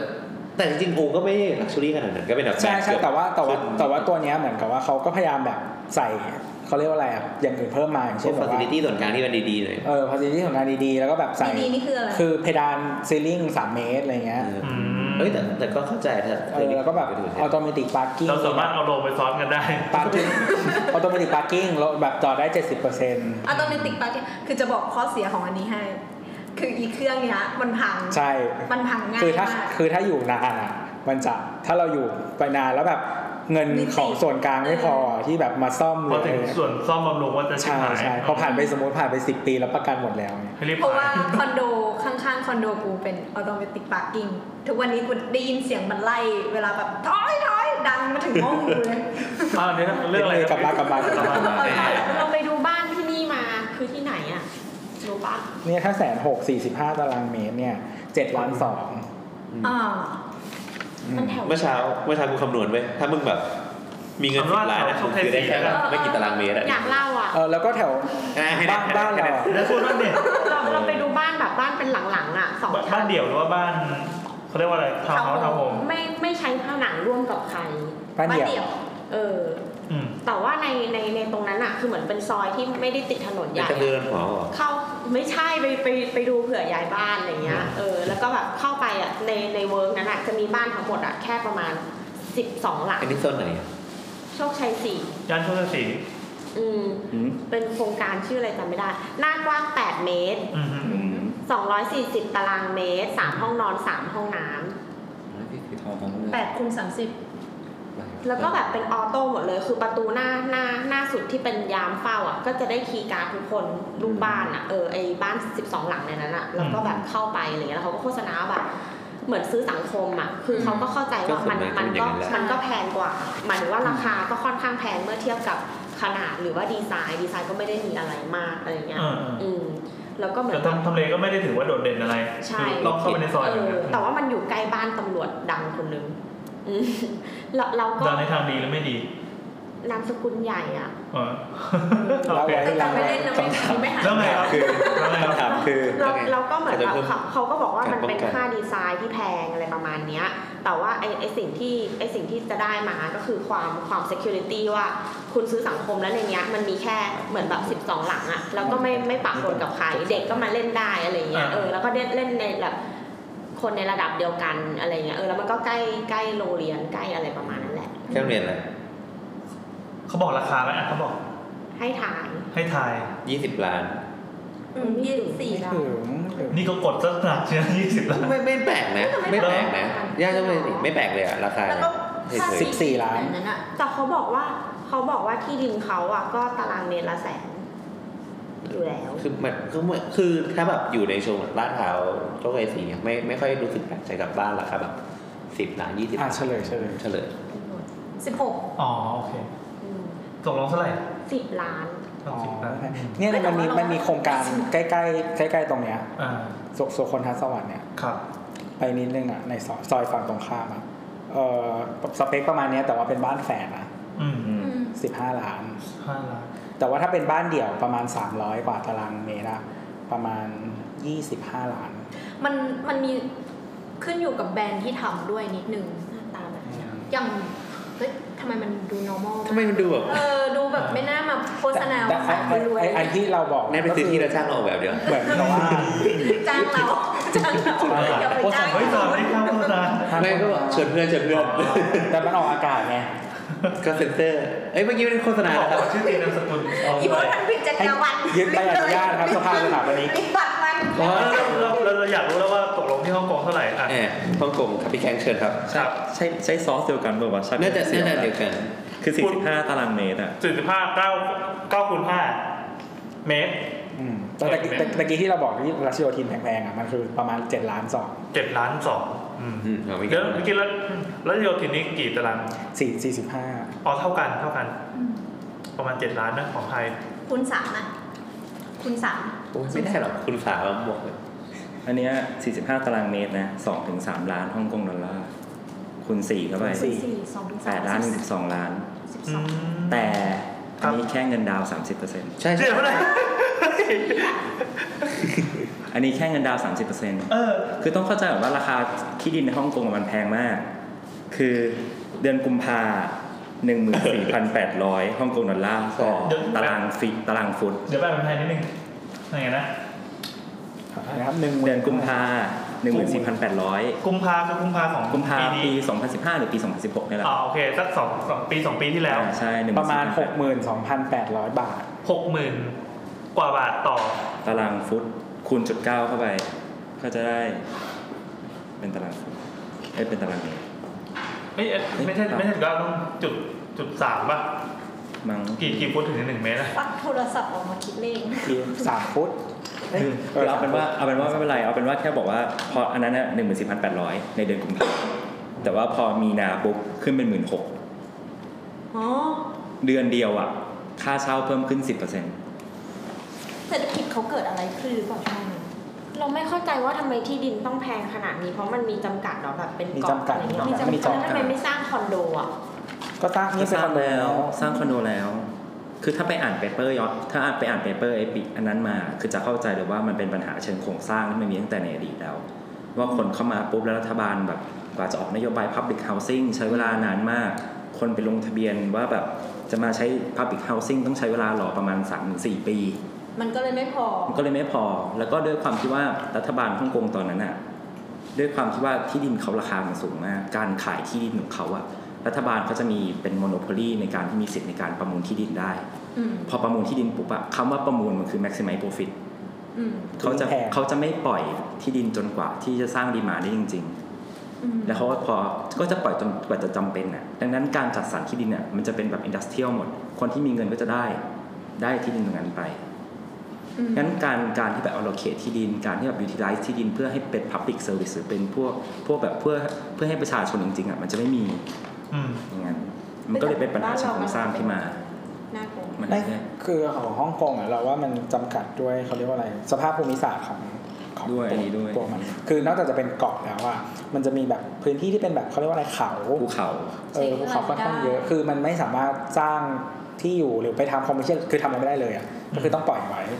ซึ่งประเด็นนี้เดี๋ยวโบทจะพูดปะคือเหมือนกับว่าเหมือนมันจะพูด มันมีเตรียม เพราะว่ามัน มันจะมี มันก็จะมีคนมาคอยเทียบบอกว่า อ้าวแล้วทำไมฮ่องกงไม่ทำกับสิงคโปร์ อ่าอ่า ที่แบบ อ๋อใช่ ที่แบบ ใช่ใช่ ที่อย่าง ใช่ นี้อย่างนี้ ซึ่งฮ่องกงอ่ะภูมิทัศน์อ่ะมันไม่เหมือนกับไม่เหมือนกับสิงคโปร์ที่สิงคโปร์เรียบ เป็นที่ราบ แต่ฮ่องกงอาจจะมีภูเขาด้วยจะมีหลายๆอย่าง อ่า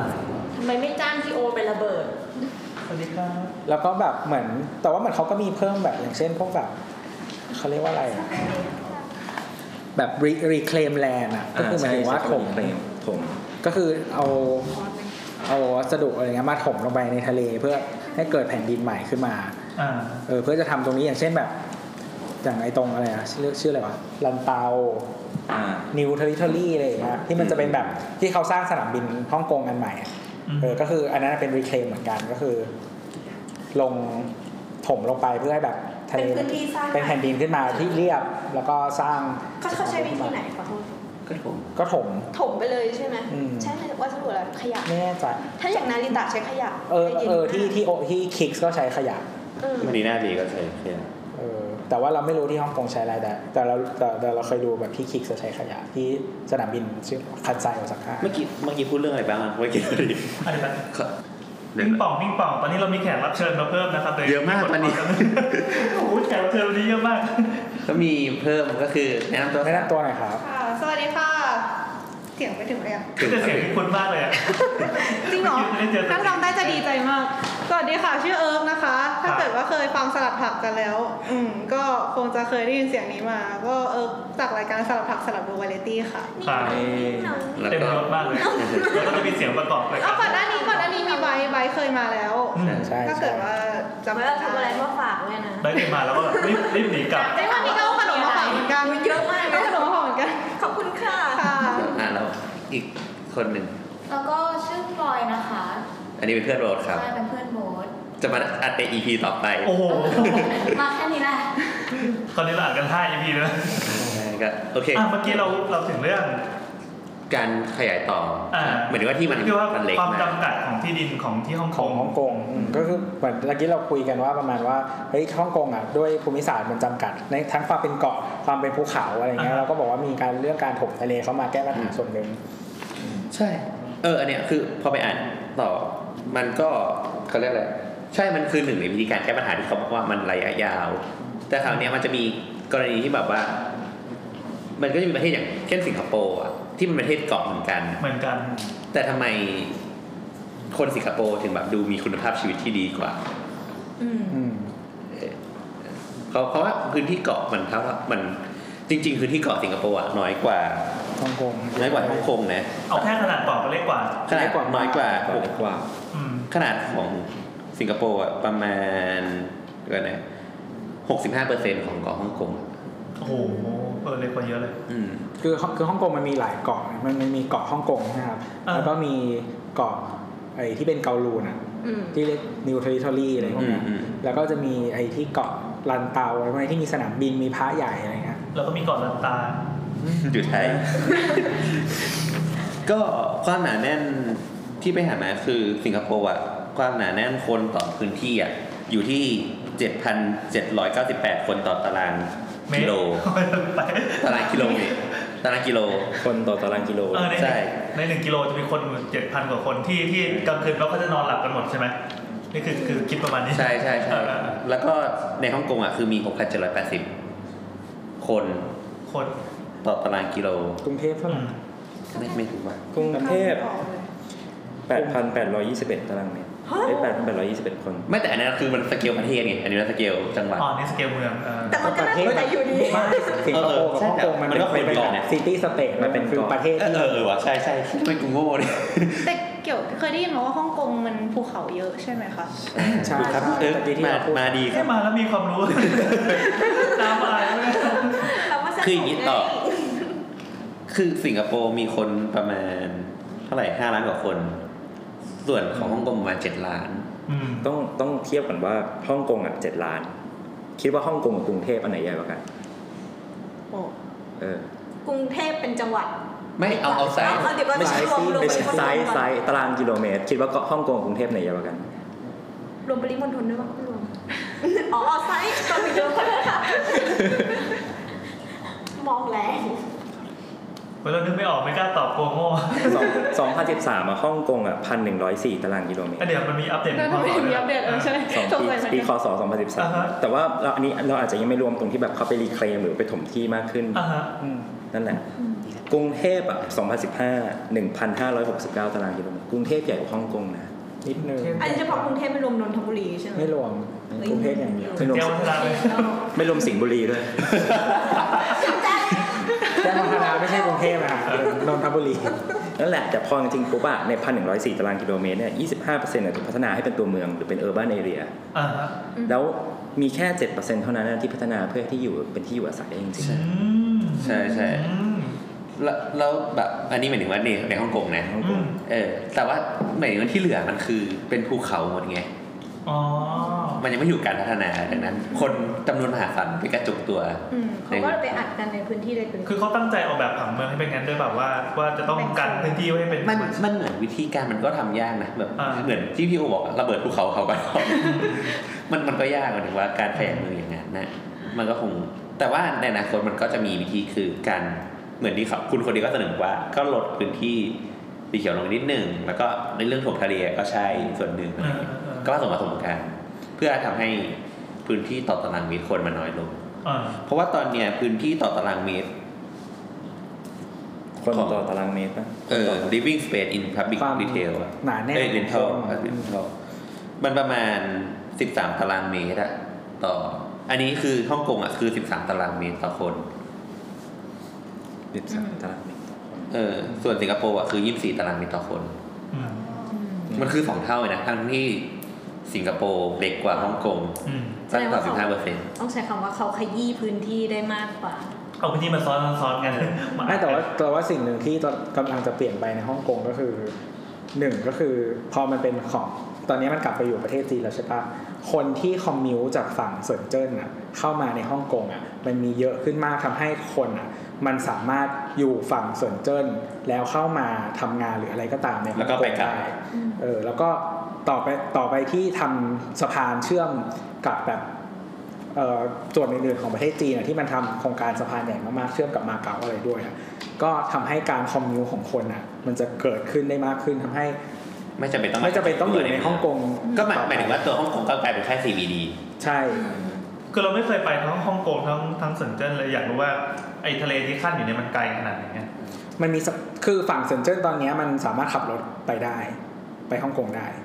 อืม มีรถมีรู้สึกจะมีรถไฟด้วย มันจะเหมือนแบบแผ่นดินใหญ่กับภูเก็ตอย่างนี้ป่ะ คล้ายๆอย่างนั้นนะครับประมาณนั้น อ๋อแสดงว่าไม่ได้ไกลกันมาก แต่แต่คือเหมือนกับว่าต้องเข้าใจว่าฝั่งเซนเจอร์น่ะมันจะติดกับเหมือนเขาเรียกว่าอะไรอะฝั่งของฮ่องกงที่มันไม่เจริญอ่ะ อ๋ออ เออมันมันคือติดฝั่งที่เป็นแบบไอ้ฝั่งเกาลูน่ะแล้วก็แบบด้านบนก็คือเป็นป่าอะไรเงี้ย อ่าก ว่าจะเข้ามาถึงในเมืองฮ่องกงอ่ะมันก็คือไกลพอสมควร ใช่ อืม แต่เดิมจากที่ไปประมาณสองสามปีที่แล้วอะจริงๆมันก็มีคนที่อยู่เซินเจิ้นนะหรือว่าคนที่อยู่ฝั่งมาเก๊าอะข้ามเข้ามาทำงานฮ่องกงอยู่แล้วบางส่วนด้วยอะ อืม แล้วก็ถ้าถ้าสมมติว่าการคมนาคมตอนหลังมันมันดีขึ้นอะดีขึ้นกว่าเก่าเยอะขึ้น คิดว่าคนมันก็คงแบบข้ามไปอยู่ฝั่งนู้นซึ่งราคาถูกกว่า ไม่แต่ไอเดียมันก็เหมือนกับการที่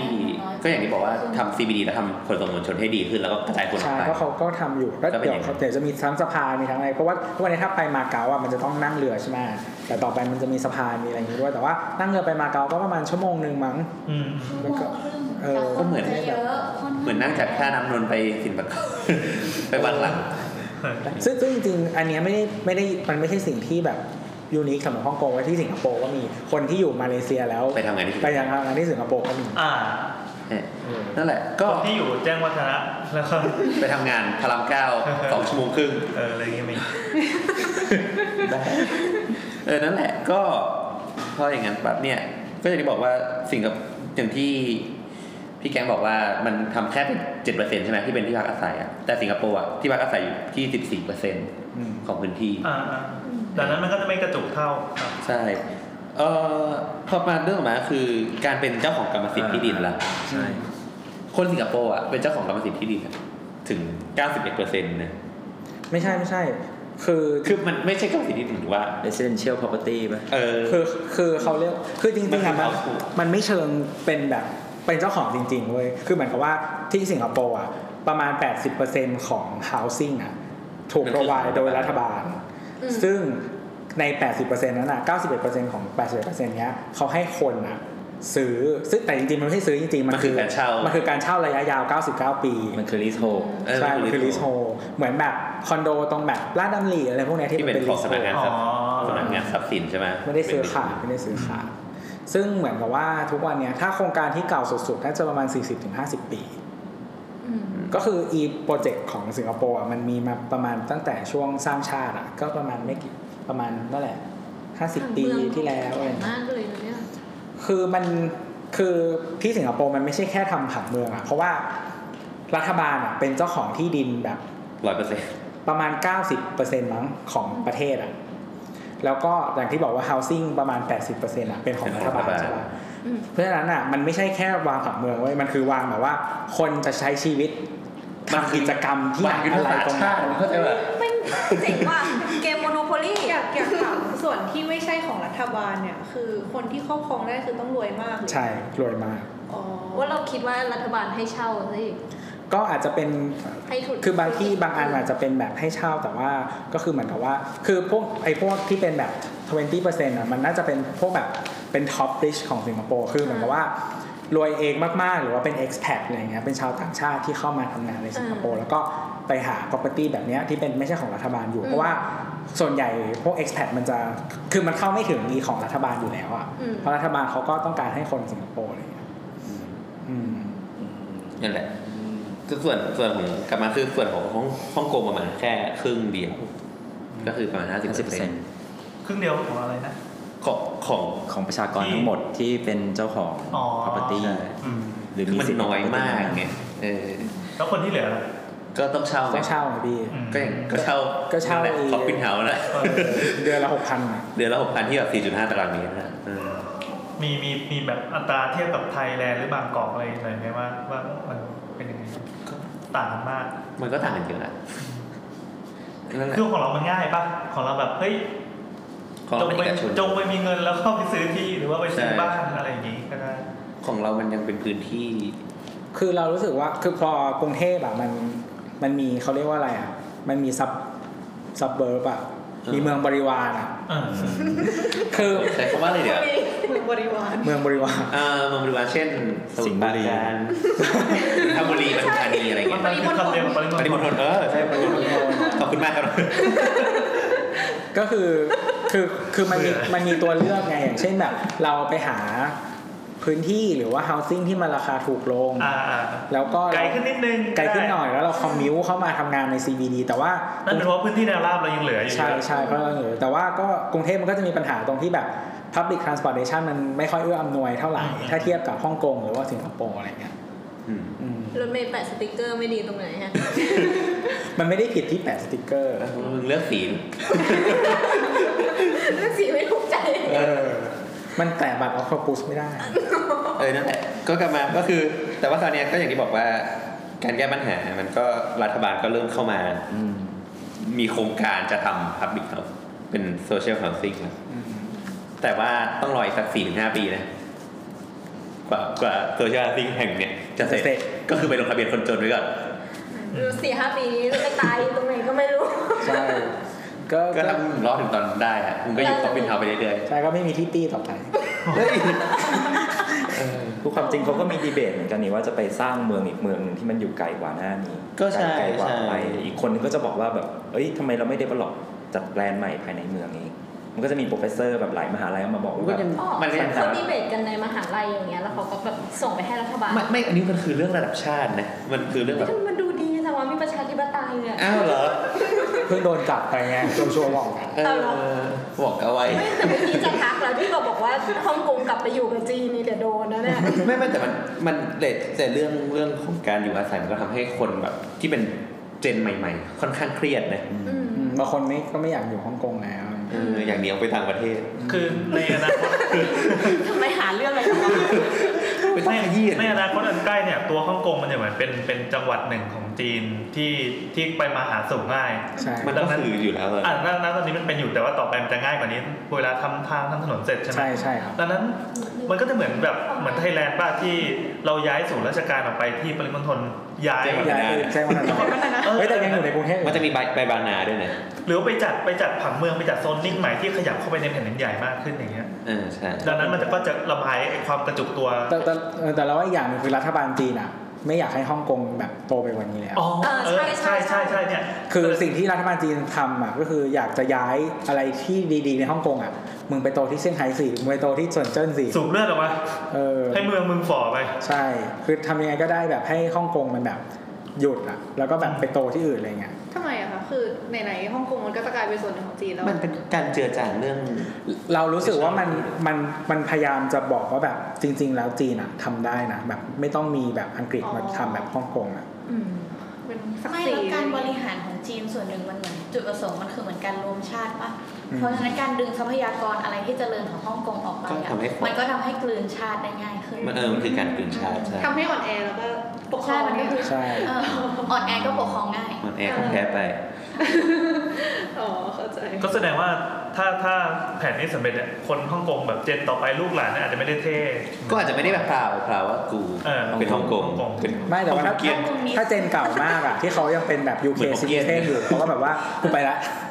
กู แบ ก็ บ ไปยูเคกู เออกูเป็น UK citizen หนีกูไปละ เออเออเออ ใช่ก็ โอ้เลยเข้าใจป้าคนนั้นเลยที่ส่งให้ลูกไปเรียนเมืองนอก อเมริกาเป็นอเมริกา เออ แต่ว่ายอมอยู่แบบตู้รองเท้าแล้วก็อี ไม่ บ้า แต่ น ก็คือลูกลูกกับหลานเขาที่จะเกิดมาจะเป็นซิติเซน ก็เหมือนเหมือนจะมีพวกแบบช่วงหนึ่งที่แบบว่าคนเกาหลีอะชอบเอาลูกไปเกิดที่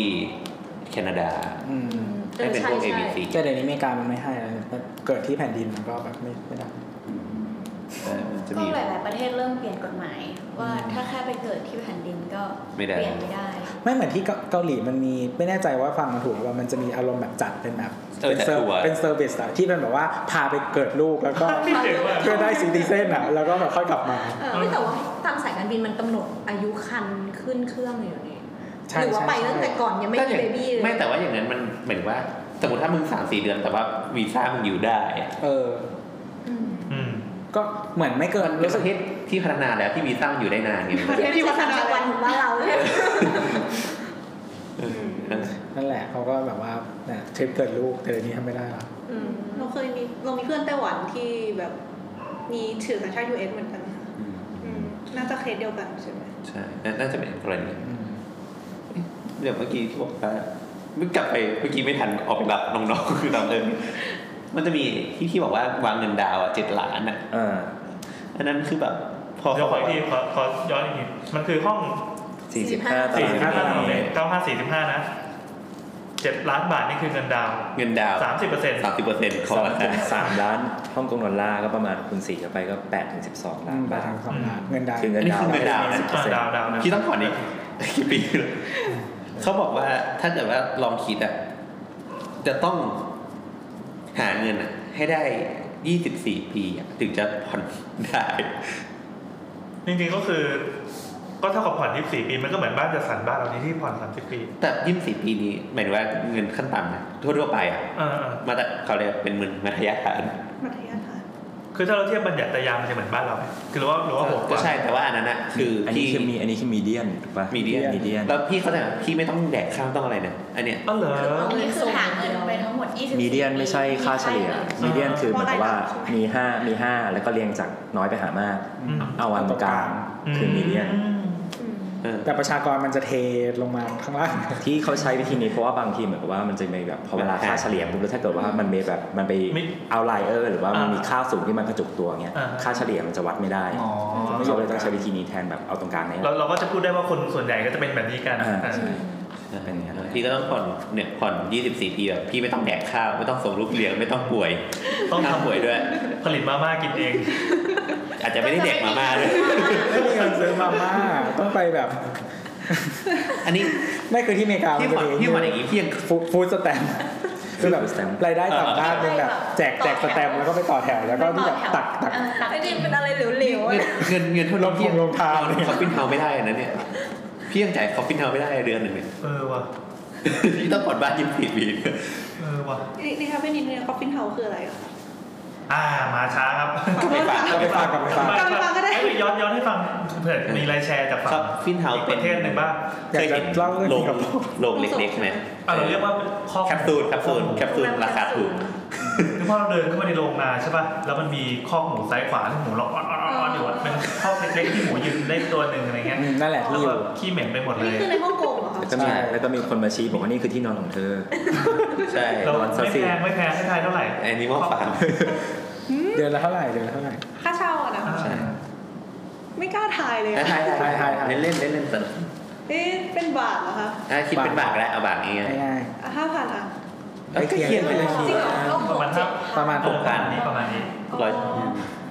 แล้วก็ถ้าเกิดว่าใหญ่ขึ้นมาหน่อย เดี๋ยวนะแต่ สิบ ว่า สอง มัน ตารางเมตร ไม่ได้อยู่อย่างสบายเหมือนแบบโรงแรมแคปซูลนะ อันนี้คือเป็นเป็นเป็นตึกที่เขาต่อเติม อุดอุด อย่างผิดกฎหมาย แล้วก็อารมณ์ประมาณแรงงานต่างด้าวที่เข้าไปไปเรียนอยู่อ่ะ อ๋อ แล้วก็อยู่กันอย่างเงี้ยรวมทุกอย่างแล้ คื ว อแบบฟังแล้วสงสัยว่าฮ่องกงนี้มีโฮมเลสไหมคะ จริง ๆ ตอนไปอ่ะ มีไหมมีไหมเราไม่เคยไป แทบไม่เห็นโฮมเลส เราไม่เคยเจอแต่เราแต่เรา เราไม่ เดิ เคน ยเจอ แต่เราเดินแบบนาทานอะไรอย่างงี้มันก็ไม่เจออยู่แล้วปะ เออคือเพราะว่า เดชู อย่างนั้นมันจะตรงข้ามกับญี่ปุ่นมากที่คนญี่ปุ่นถ้าเกิดไม่มีบ้านก็จะ ไม่เป็น มี homeless อืม เพราะว่าแบบบางบางโฮมเลสบางคนจะแบบรวยมากด้วยซ้ำแบบเพราะว่าถือว่าไม่ต้องจ่ายค่าบ้านอะไรอย่างเงี้ยแล้วแบบเขาก็อยู่อยู่รังอย่างเงี้ย ไม่แต่สภาพฮ่องกงอ่ะ รู้สึกว่าไม่เป็นโฮมเลสมันก็เหมือนเป็นโฮมเลสไปหรอปะ ใช่ก็คือเมืองมันจะมี คือ มันจะมีโซนที่กลางโซนที่ เออแล้วความรู้สึกอะมันเหมือนกับต่อให้มันทุบฮ่องกงวอลซิตี้ออกไปแล้วอะ ม มันก็ยังมีสภาพความเป็นอยู่ไม่ต่างจากฮ่องกงวอลซิตี้ อืมแต่แต่แต่แต่อยากจะเล่าเรื่องสิงคโปร์ก็คือเหมือนแบบที่เขาบอกว่า คือสิงคโปร์อะมีปัญหาเหมือนกันแต่ว่ามันไม่ได้แย่เท่าฮ่องกงแต่ว่าคือก่อนหน้านี้มันก็คือมีแบบสลัมอะไรเงี้ยก็คือ อีเหมือนแบบเขาเรียกว่าอะไรอะเอาสังกะสีมาต่อเป็นบ้านอะ เออ แบบเนี้ยมีมีเยอะมากในสิงคโปร์เหมือนกัน นานเนี่ยอันเนี้ย ประมาณ 5-60 ปีที่แล้ว อ๋อโอเค ก่อนก่อนสร้างชาติ ก่อนเขาจะรีโนเวทประเทศใหม่ ใช่แล้วก็คือเหมือนกับว่าพอเขาแบบอินดีเพนเดนต์อ่ะเขาก็แบบตั้งหน่วยงานที่เหมือนแบบเหมือนกันเหมือน อย่างที่ไหน ทำทำพับเออทำพับลิกเฮาสิ่งขึ้นมา แล้วแบบเหมือนกับว่าเขาอ่ะก็คือทำเขาเรียกว่าอะไร อ่ะ เขาก็มีมีวิชั่นในการที่จะแบบว่ากำจัดอีพวกสลัมอะไรพวกเนี้ยออกไปจากสิงคโปร์อะไรเงี้ยด้วยการทำ housing ที่มันแบบถูกถูกลงมาก ๆ อ่า อะไรเงี้ยให้คนสิงคโปร์ ซึ่งตรงเนี้ยสิ่งที่เขาทำอ่ะ อะไร เฮ้ยทุกคนมองหน้าเนี่ยแล้วมันน่าเหมือนจะเล่นมุกใช่ไหม บอกกำจัดพวกสลัมบุ๊บอมยิ้มเลยสลัมเลย ที่รอยิงอยู่ เออ ไม่มีไม่มีต่อต่อเลยขอเชิญเข้าสู่ช่วงสาระ ไม่แล้วเขาก็คือเหมือนกับว่าเขาก็แบบสร้างเขาก็หาวิธีเอ้ยทำยังไง housing ที่มันแบบราคาถูกเนี่ยก็คือกลายเป็นตึกสูงๆนี่แหละ อืม ตึกสูงๆ แล้วก็ซึ่งตึกสูงๆ ที่สิงคโปร์อ่ะมันไม่ได้แบบห้องเล็กนะ คือมันจะมีห้องแบบห้องเล็กสุดมันน่าจะแบบเขาเรียกวัน plus มั้งก็ประมาณ 30กว่าตารางเมตรอะไรเงี้ยก็คือมีสองห้องนอน แล้วมันก็จะมีห้องแบบห้องใหญ่สุดมันจะเรียกแบบ three generations อะไรเงี้ย ก็คือแบบห้องที่แบบอยู่กันได้ 3 generation อะไรเงี้ยสำหรับพวกแบบ extended family คนจีนอะไรเงี้ย ก็แบบหลาย ๆ ห้องนอนหน่อยประมาณแบบสี่ห้องนอนอะไรเงี้ย นึกว่าใช้หนี่สามเจน เฮ้ยอันนี้ได้ อันนี้สนุกสนุก นั่นแหละก็คือแบบมันก็คือใหญ่พอสมควรอะไรอย่างเงี้ย อืม แล้วเขาก็สร้างเขาสร้างจากแบบเขาเรียกว่านิวทาวก็คือช่วงช่วงแรกๆเขาใช้วิธีสร้างนิวทาวก็คือสร้างตึกเยอะๆมาเป็นกลุ่มมาเป็นคลัสเตอร์กัน แล้วก็อยู่ทั้งก้อนเนี่ยแล้วก็ในในพื้นที่นั้นอ่ะมันก็จะมีแบบเขาเรียกว่าคอมมูนิตี้เซ็นเตอร์มีแบบสปอร์ตเซ็นเตอร์อะไรอย่างเงี้ย มีที่ออกกำลังกาย มีสนามเด็กเล่น มีสระว่ายน้ำ มีนู่นนี่นั่น แล้วก็มันจะมีเขาเรียกว่าฮอกเกอร์เซ็นเตอร์ ก็คือแบบเหมือนฟู้ดคอร์ทที่เราไปสิงคโปร์เออคือฟู้ดคอร์ทก็แบบ อ่ะมันมันทำได้สองอย่างก็คือ ให้อาหารราคาถูกสำหรับคนที่อยู่ในคอมมูนิตี้นั้น มีที่กิน อย่างที่สองก็คือกำจัดอีพวกร้านข้างทางออกไปให้มาอยู่ในนี้สิ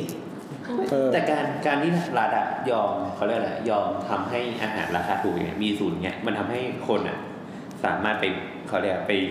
จ่ายเงินกับสิ่งอย่างอื่นได้เพิ่มก็เป็นอีกแง่หนึง ก็คือด้วยแล้วเขาก็จะมีแบบไอ้สกิมเรื่องเกี่ยวกับการเงินอะก็คือเหมือนกับว่าเขาจะมีเขาเรียกว่าอะไรอ่ะเป็นเหมือนระบบเออเป็น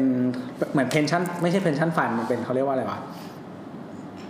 เป็นกองทุนที่ที่บังคับคนสิงคโปร์อ่ะต้องจ่ายทุกเดือนทุกเดือนอ่ะยี่หักจากยี่สิบเปอร์เซ็นของรายได้ลงไป อืม 20%เลยเหรอโคตรเยอะ เออ แต่ว่าเหมือนกับว่าอันเนี้ยก็คือเขามาผูกกับ housing ยังไง ก็คือเหมือนกับว่าใช้เงินของเราเองอ่ะที่อยู่ในกองทุนอันนั้นอ่ะ ก็จ่าย มาเป็นดาว ภาษี payment อ่า มาเป็นดาวเพย์เมนต์แล้วก็ถ้ายังเหลืออีกใช้เป็นแบบเงินผ่อนได้ด้วยของของบ้านเนี่ย มันเหมือนบังคับผ่อนปะ ใช่ใช่ใช่ เปล่าอย่างนั้นจริงๆ ก็อารมณ์เหมือนประกันสังคม อารมณ์เหมือนอะไรอย่างงี้ป่ะเหมือน บ้านเพื่ออาท ก ร บข ก็คล้ายๆคล้าย ข้าราชการอะไรอย่างงี้ อ๋อ บังคับหักไปแล้วก็เอาเงินส่วนเนี้ยมาเป็นเงินกองกลางแล้วสามารถกู้ได้สา ๆอื มาร ม ถ ใช่ ข้า ใช่ ราชการก็จะบ่นว่าแบบสุดท้ายกูก็ไม่รู้จะแดกอะไรแล้วมันกูนี่ต้องมาต่อไปก่อน ก็คือไปกู้หนี้เงินตัวเองมา เออผ่อนอยู่อะไรเงี้ย ไม่แต่ก็แต่ว่าตรงเนี้ยมันก็คือทำให้คนอ่ะมันมันสามารถมีบ้านได้โดยด้วยรายจ่ายที่แบบมันไม่สูงไงคือเหมือนกับว่าเขาบอกว่าใช้คือรายจ่ายของ housing อ่ะมันประมาณแบบ ประมาณแบบหนึ่งในสี่หรืออะไรประมาณเนี้ยของของรายได้ ในการซื้อเป็นของตัวเอง ในเมืองไทยถึงปะวะในเมืองไทยประมาณ คือในเมืองไทยอ่ะถ้าแบบ stretching จริงๆอ่ะปกติเวลาเขาปล่อยกู้เขาคิดอยู่ที่ 40%ของรายได้ แต่เราไม่รู้ว่าคนปกติเขาใช้กันเท่าไหร่ สี่สิบเปอร์เซ็นต์ของรายได้ อ่ะมันต้องใช้แบบเงินค่าแบบมาตรฐานแบบเด็กเรื่องใหม่หมื่นห้าอย่างนี้ได้ปะ ก็ถ้าหมื่นห้าสี่สิบเปอร์เซ็นต์มึงผ่อนได้เท่าไหร่ เท่าไหร่วะเจ็ดพันห้าต้องทำลายกูด้วย ประมาณหก ห พัน กพัน ทำเสียงเหมือนกับแบบทำไมแค่นี้มึงคิดไม่ได้ เนี่ยชีวิตเนี่ยนะโดนอีตัวเหยียบย่ำตลอดเวลา หกหกพันอ่ะ แล้วแบบสิบสองใช่ไหมแล้วคูณสามสิบปีสองล้านหนึ่ง แล้วมันก็โอเค อันนี้ นะ ยังไม่ได้มันต้อ นี่ ง ไม่รวมดอกเบี้ยนะ สองจุดสองเลย ต้องมีดอก โอเคละ ใช่ไหมเท่าไหร่สองจุดสอง แล้วว่าดอกคูณสองไปได้ไหม เออคูณสองของราคาสี่ล้าน อ่า แต่เหมือนของไทยเราไม่ปล่อยขนาดนั้นปะ เดี๋ยวนี้หมื่นห้ากู้ไม่ได้แล้ว เหมือนถ้ากูไม่ได้ไม่น่าจะกูได้คือแม้กับมัน 40%แต่ว่าแบบก็แล้วแต่อะไรเงี้ยความ strict ของธนาคารอะไรเงี้ย ก็คือแบบรายได้คุณอาจจะยั่งยืนแค่ไหนอะมันก็ต้องผ่านแบบการพิจารณาด้วย ใช่ใช่ ช่วงนี้กู้ยากนะครับ เออช่วงนี้กูยาก บอกไว้ก่อน ช่วงนี้กู้ยากนะครับ เออนั่นแหละกลับมาที่สิงคโปร์คือคือที่เราบอกว่ามันมีไอ้สูงนู่นนี่นั่นอะไรเงี้ยคือนอกจากว่า คือเขาคิดมาว่าแบบมันไม่ใช่แค่แบบว่าเฮ้ยยูมีห้องอ่ะ แต่ว่าห้องยูแบบ คือคือต้องไปทำกิจกรรมข้างนอกอ่ะคือเราจะสังเกตเห็นว่าแบบคอนโดบ้านเราส่วนใหญ่มันจะมีฟ a ซิลิตี้ส่วนกลางของคอนโดเองอ่ะที่เป็นแบบสระว่ายน้ อ่า ำฟิตเนส หรือแบบห้องนู่นนี่นั่นอะไรเงี้ยคือที่สิงคโปร์ไม่มีไม่มีสิ่งเหล่านี้ แต่เขาให้ไปใช้แบบเหมือนแบบสมมติแบบ4ี่ห้าตึกรวมกันเป็นคลัสเตอร์ใช่ไหมมึงมาใช้รวมกันตรงนี้สิแบบอีกอีกตึกแยกหนึ่งเป็นศูนย์ชุมชนอะไร คืห เงี้ นึ่ ย งโครงการก็ดึงไอ้พวกฟาซิลิตี้พวกนี้มาอยู่ตรงกลางหมดเลย ใช่ใช่ อ่าฮะ แล้วก็เหมือนแบบมันก็มันก็ลดคอสได้ประมาณหนึ่งอะไรเงี้ยเพราะว่า อ่า รัฐบาลเขาแพลนเองแล้วเขาก็ทำเป็นเจ้าของพื้นที่ทั้งหมด มันมัน ก็ เกี่ยวทำแบบ กับ นี้ได้ เรื่องนี้ด้วยป่ะเบิร์ดเลทต่ำนี่ป่ะ อันเนี้ย มันจะช่วยส่งเสริมป่ะเรื่อง birth คือ rate คือตอนแรกอะเราเราคิดว่าตอนแรกมันไม่ได้เกี่ยวกับเรื่องเบอร์เรทครับ มันเป็นเหมือนว่ามันน่าจะเป็นเรื่องของพอรัฐบาลลงทุนเองอ่ะการที่รัฐบาลไม่ต้องสร้างฟาซิลิตี้อื่นๆเหมือนว่าให้แชร์กันมันก็คือประหยัด ใช่ใช่ แล้วเขาก็ดูแลกันอย่างนี้ด้วยปะ ก็ไม่รู้ว่ะ เหมือนเหมือนมันมีคนช่วยแชร์เยอะขึ้นอะเราว่าค่าบำรุงรักษามันก็จะถูกลง ใช่เออเออใช่ในในแง่นั้นเหมือนว่าถ้าแบบเป็นคอนโดอ่ะเหมือนว่าเดี๋ยวปัจจุบันคือคอนโด เอกชนอ่ะมันก็คือใช้ฟาซิลิตี้ส่วนกลางในการเป็นจุดขายอย่างหนึ่งถูกไหม ใช่คือสมมติยูนิตน้อยมันก็จะเก็บค่าส่วนกลางแพง ใช่ แต่ว่าพอมันเป็นรัฐบาลลงทุนเองอะการ มันก็บังคับได้อะ อืม ก็โครงการเรา ใช่ ห้ทำ ใช่ แบบนี้ได้ แล้วก็เหมือนกับว่าเขาเอาไอ้ housing scheme เนี่ยมาทำมีนโยบายเรื่องอื่นด้วยอย่างเช่นเรื่องลูก ก็คือเหมือนกับว่าคนที่จะแอพพลายในการซื้อบ้านเนี้ยได้อะต้องเป็นคู่แต่งงานเท่านั้น อืม หรือถ้าเป็นคนโสดจะขึ้นคาระต้องอายุเกิน 35 ขึ้นไปถึงจะแอพพลายได้ อีกนิดนะแนท หวายจริงๆ ว่ะ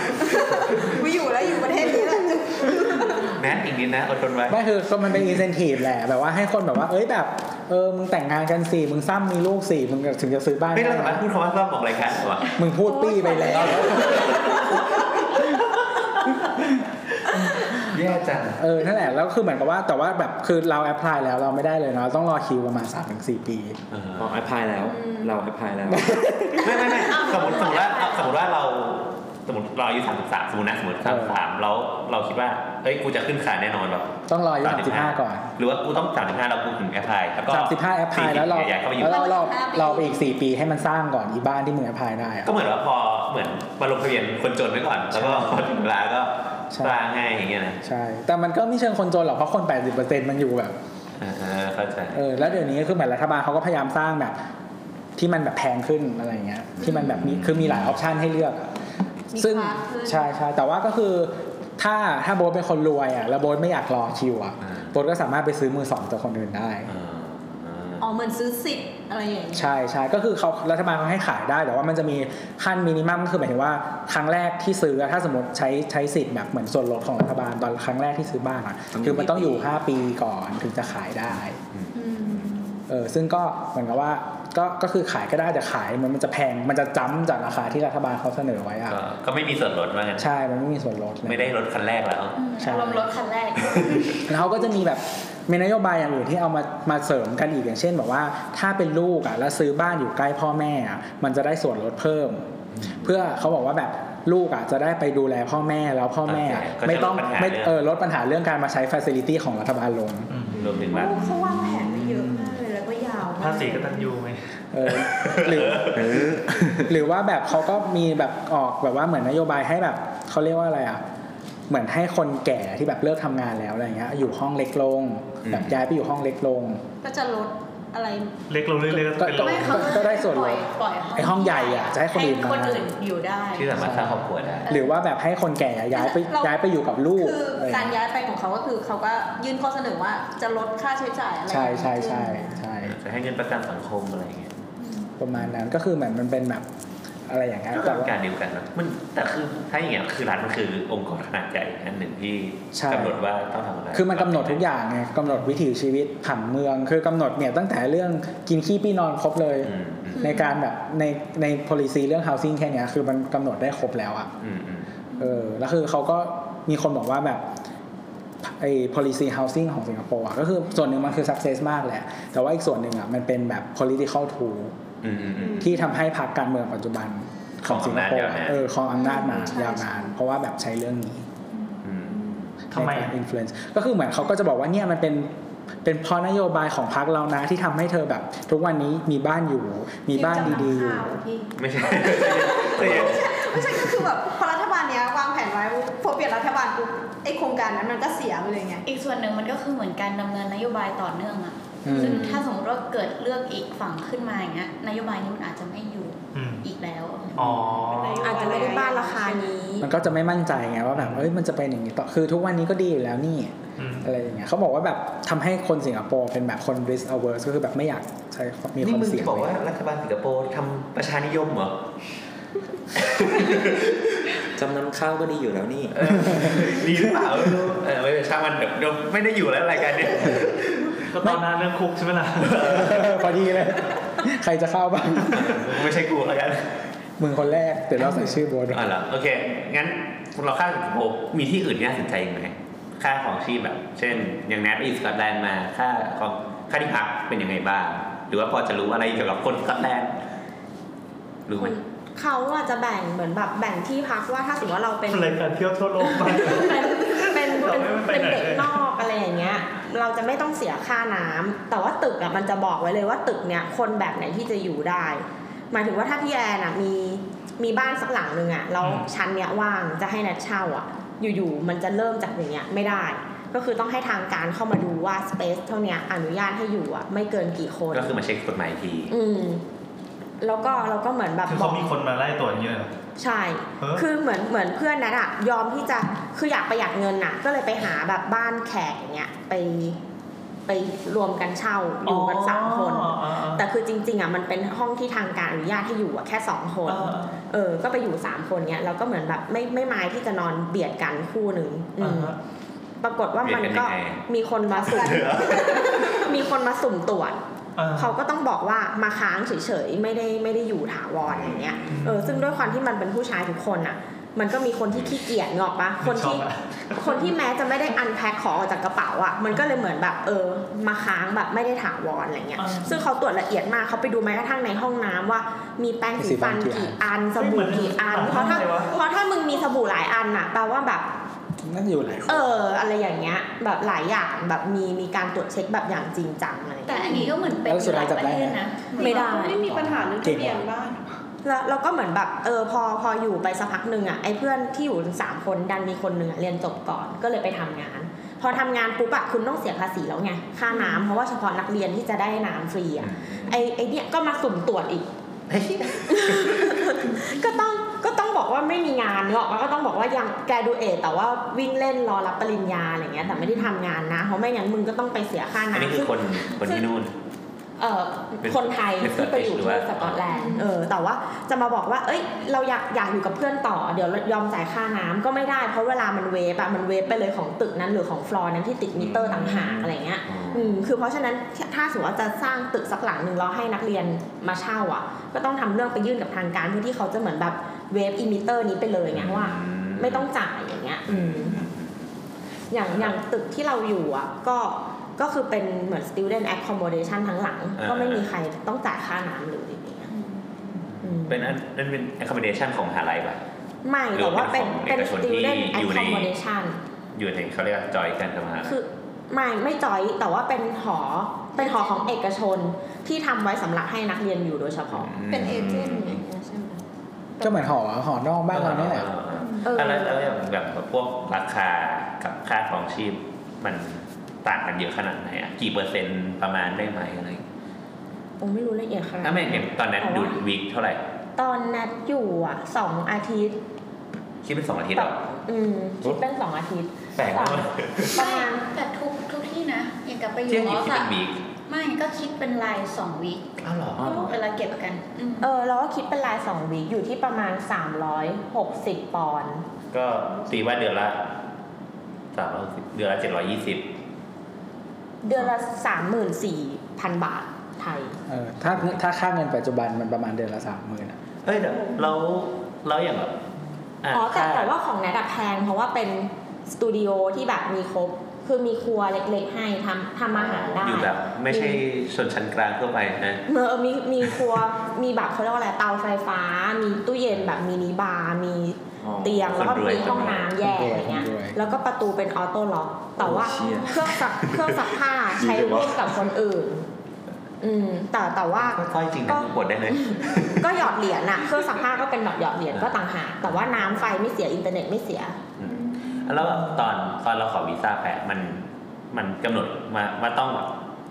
ต่อเดือนเท่าเนี้ยมันประมาณเท่าไหร่ หมายความว่า หมายถึงว่ามันจะต้องกำหนดเงินขั้นต่ำต่อเดือนนะ ตอน ที่เรา ข ต้อ อง ขอยื วี ม ซ่า เงินนะ เขาจะแบบให้ยื่นเป็น สเตทเมนต์ ไม่แน่ใจว่าร้อยห้ากลัวผิดมากเลยอะ ไม่ไม่มัน เหมือนเหมือนจะแบบร้อยห้าสิบปอนด์ต่อเดือนขั้นต่ำแล้วก็คูณกับค่าที่พักที่คุณคิดว่าจะไปอยู่หนึ่งปีอะไรเงี้ยแล้วก็ต้องมีเงินในบัญชีเท่านั้นใช่ปะเออสักอย่าง คือเราพยายามพยายามจะหาว่าค่าของชีพโดยทั่วไปใน ใช่เพราะปกติ ใน เวลาเรา Glasgow ขอ ใช่ป่ะแล้วก็ มันจะหาค่าของชีพทั่วไป แล้วก็คูณด้วยระยะเวลาที่เรา เอ ไป อ อ เอยู่ อใช่ เราเลยอยากรู้ว่า เป็นว่า จริงๆเท่าไหร่ ข้าวมื้อหนึ่งอะถ้ากินตามร้านอาหารอยู่อยู่ที่ยี่สิบปอนด์ก็หนึ่งพันบาทไทย เดี๋ยวก่อนนะอันนี้ค่าอะไรวะยี่สิบปอนด์เลยเหรอ กินไรกินไร ไม่อันนี้คือร้านอาหารไทยหรือร้านอาหารทั่วไป ร้านอาหารทั่วไปทุกอย่างเลยถ้าคุณกินในร้าน ไม่ถ้าถ้าฟิชแอนชิพมันก็ไม่ถึงกว่าฟิชแอนชิพมันแค่ห้าปอนด์นี่ อ่ะกินหรู กินเลย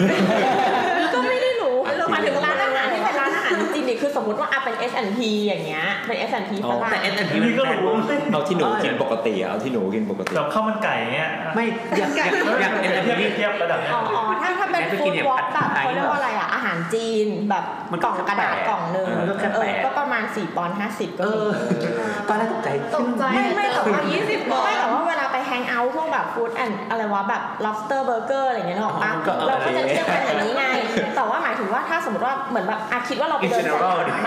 อะ เออเพื่อนมันก็จะคุยกันว่าถ้าไปลอนดอนน่ะมันจะอยู่ที่มื้อละประมาณ 25 ปอนด์ถ้าอยู่กลาสโกว์จะอยู่เหลือแค่ 20 ปอนด์อะไร เดี๋เงี้ยยวกำลังคิดเดี๋ยวตอนกูไปเที่ยวนี่ไม่ได้กิน เลยเว้ยกูเดินเข้า คุณ มา ภาพชีวิต เออเนี่ย คุณภาพชีวิตต่างกันเหลือเกิน เอ๊ะเราสงสัยเรื่องเมื่อกี้อยู่ที่บอกว่าแชร์สามคนทั้งๆที่อยู่ได้แค่สองคนแล้วชื่อมันจะไปอยู่ที่ไหนอะคะแบบทะเบียนบ้านอย่างเงี้ยมันแบบ เหมือนว่าคนเช่าใช่ไหม ใช่ใช่ใช่มันมันจะต้องมีแบบทะเบียนบ้านใช่ไหมปกติ ไม่มี ไม่มี มันมันก็เป็นเหมือนนักเรียน เหมือนเป็นหอพักอะ เฉย หอพัก ๆเหมือนจ่ายตังค์แล้วก็จบกันอย่างเงี้ย อ๋อ อืม ไม่ได้ต้องมีด็อกิเมนต์อะไร อื ว่าแบบ ม เราอยากให้ไปดูหนังเรื่องหนึ่งชื่อ Dirty Pretty Thing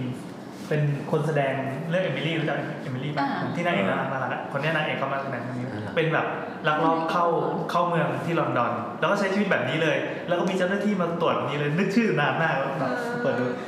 ตรวจกระทั่งแบบยาสีฟัน ตรวจกระทั่งแบบเปิดเปิดดูว่า มีมีหลักฐานการใช้ชีวิตมากกว่าชีวิตที่ได้ลงทะเบียนไว้หรือเปล่า ไม่เพราะอย่างกับออสเตรเลีย เออฮอยบี้ออสเตรเลีย เออ มันก็จะ โอ้ มีานากนา สุ่ ชาติจริงด้วย ไม่มันก็จะมีการสุ่มอินสเปกกันตลอดเวลาอยู่แล้วแบบวันดีคืนดีวันนี้เราอาจจะอยู่ดีๆ อีกวันหนึ่งเราอาจจะต้องย้ายบ้าน เอ๊ะ เพราะว่าอย่างกับออสเตรเลียถ้าท่านพวกนักเรียนไทยอาจจะชอบไปอยู่กันแบบ ห้องห้องที่เป็นห้องห้องสูตรห้องห้องคอนโด อ่า ที่แบบสองห้องนอนอะไรเงี้ยซึ่งกฎหมายให้อยู่ได้สี่คน จะไป แต่เราอยู่กัน ห ป ค ระมาณสิบไม่เราอยู่กันประมาณสิบเลยเหรอเพราะเราไม่ได้อยู่กันแค่ห้องปกติมันจะมีห้องมาสเตอร์ แล้วก็ห้องนอนเล็กใช่ไหม เราเราอยู่กันในห้องรับแขกอะประมาณหกละ โอ้โห อืม เราอยู่กันในห้อง นอน มา ติ ส ด เตอร์ กันอยู่ เออเอ้ยเราจะกั้นฉากกันอยู่ อาจจะอารมณ์เดียวกับฮ่องกงไง เขาปินเทา แต่อันนี้มัน เออ มัน แล้ว ให้ความรู้สึกว่าอยู่ชั่วคราวก็เลยแบบสนุกสนุกนี้ปะ มันก็ไม่ชั่วคราว อ๋นะอเหรอ คนก็อยู่กันเป็นแบบ อันนี้ทำวีซ่า เป็นปี ใช้ชีวิตเลย อันนี้ทำวีซ่า ใช่ กี่รอบ เหมือนกับว่าทำแบบมีชั่วคราวก่อน แล้วพอไปอยู่สักพักค่อยมาทำเป็นถาวรแบบนี้ ใช่ เป็น แต่ student ส่วนใหญ่ power ส่วนใหญ่เอาง่ายๆกับคนไทยไปอ่ะก็จะไปด้วยวีซ่านักเรียน อ๋อ เรียนภาษา เออเรียนภาษาแล้วก็ต่อเรียนภาษาเรียนภาษา จะไม่จบปฏีใช่ไหม อ๋อ ที่ญี่ เรียน ปุ่น แล้วมายังพูดไม่ได้สักที อ่ะอย่างอย่างอย่างเอออย่าง ญี่ปุ่นครับญี่ปุ่นครับ คือมีเคสเดียวกับที่พี่แนทเคยเล่าของรุ่นพี่หนูเองคือเขาคือคือที่ญี่ปุ่นอ่ะเขาจะแบบเหมือนกับต้องลงทะเบียนแน่นอนว่าเราอยู่บ้านไหนอะไรเงี้ยแบบเป็นทะเบียนบ้านเหมือนเหมือนของที่ไทยเลย แต่ว่าของเราจะเหมือนเป็นเป็นบัตรต่างด้าวเงี้ยเขาจะเขียนไว้ในบัตรเลยว่าเราไปเราสถานที่อยู่เราคือที่ไหนประมาณนี้ ทีเนี้ยในแต่ละห้องอ่ะมันก็จะกำหนดเหมือนเหมือนที่สกอตแลนด์อะว่าห้องเนี้ยอยู่ได้กี่คนอะไรอย่างนี้ แต่ไม่ได้มีกำหนดประเภทขนาดนั้นนะคะ ว่าใครจะอยู่ได้ แต่ว่ามีรุ่นพี่เราที่เคยแบบไปอยู่สามคนในห้องที่อยู่ได้สองคน แต่เขาเอาชื่อเขาไปไปใส่ไว้ในทะเบียนบ้านของรุ่นพี่อีกอีกกลุ่มหนึ่งที่แบบบ้านเขาอยู่ได้สองคนแต่เขาอยู่คนเดียวอะไรเงี้ย ส่วนชื่อ อันนั้นก็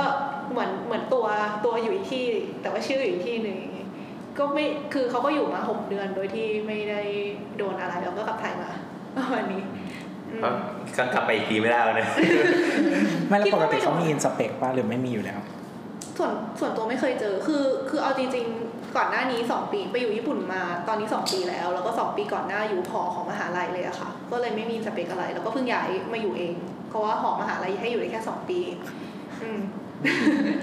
พี่ไม่มี ก็เลยก็เลยยังไม่เคยเจออินสเปกแล้วก็เท่าที่ฟังจากรุ่นพี่มายังไม่เจออินสเปกอะไร แต่รู้สึกว่าคนญี่ปุ่นเป็นคนที่ห่วง p r i เวซีมากๆ เพราะฉะนั้นน่าจะไม่ค่อยมี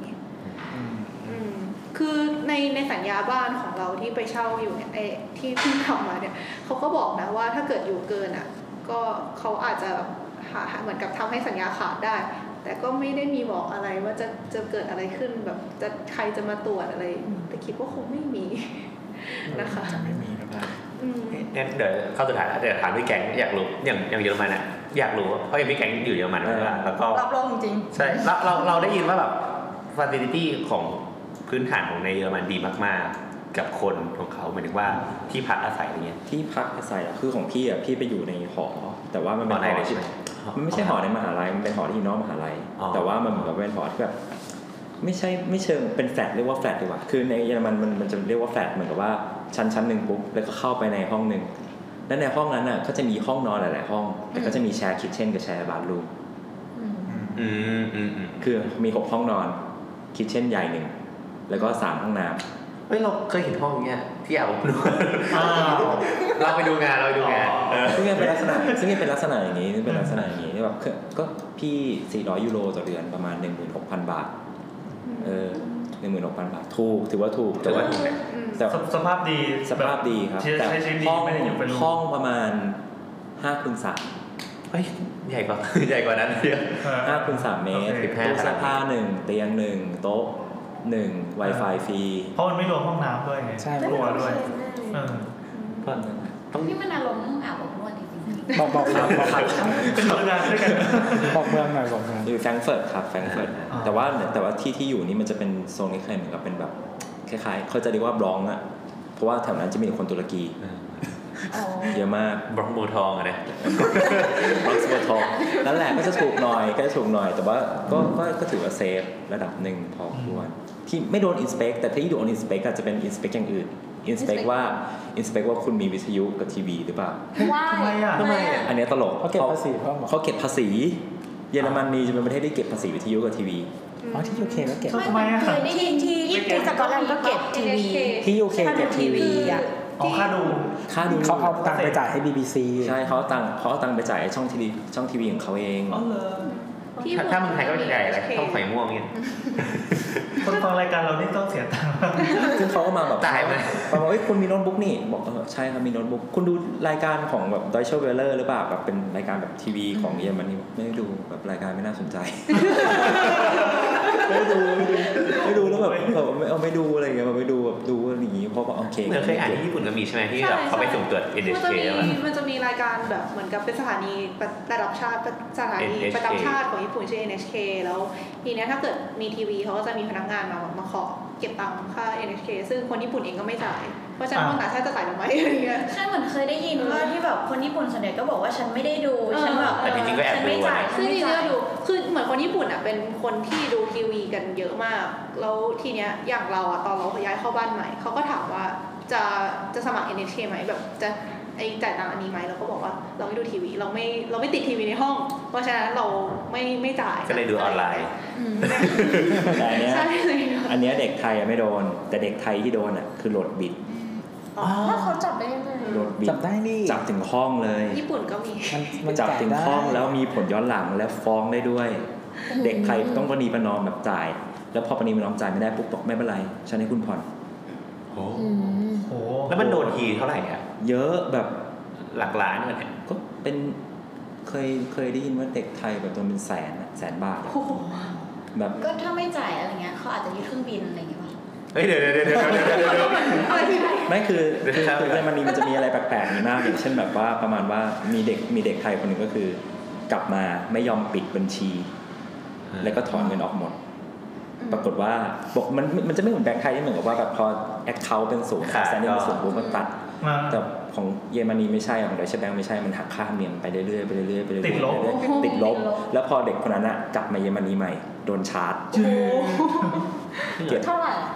ไม่รู้ว่า ก็เป็น เท่า ค่า ไห ธรรร่มเนียมทำทั่วไป แต่ว่าต้องก็ต้องเข้าใจว่าจะปิดบัญชีนู่นทีอะแมันจะยากลำบากมากต้องเขียนจดหมายแล้วก็ต้องเซ็นด้วยมือแล้วก็แบบส่งส่งแบบเป็นจดหมายจริง ๆอะไม่สามารถจะแบบบอกได้ผ่านอีเมลอะมันต้องส่งไปกูแบบโอ้ยนี่กูอยู่ในศตวรรษที่ 20 หรือว่า เรา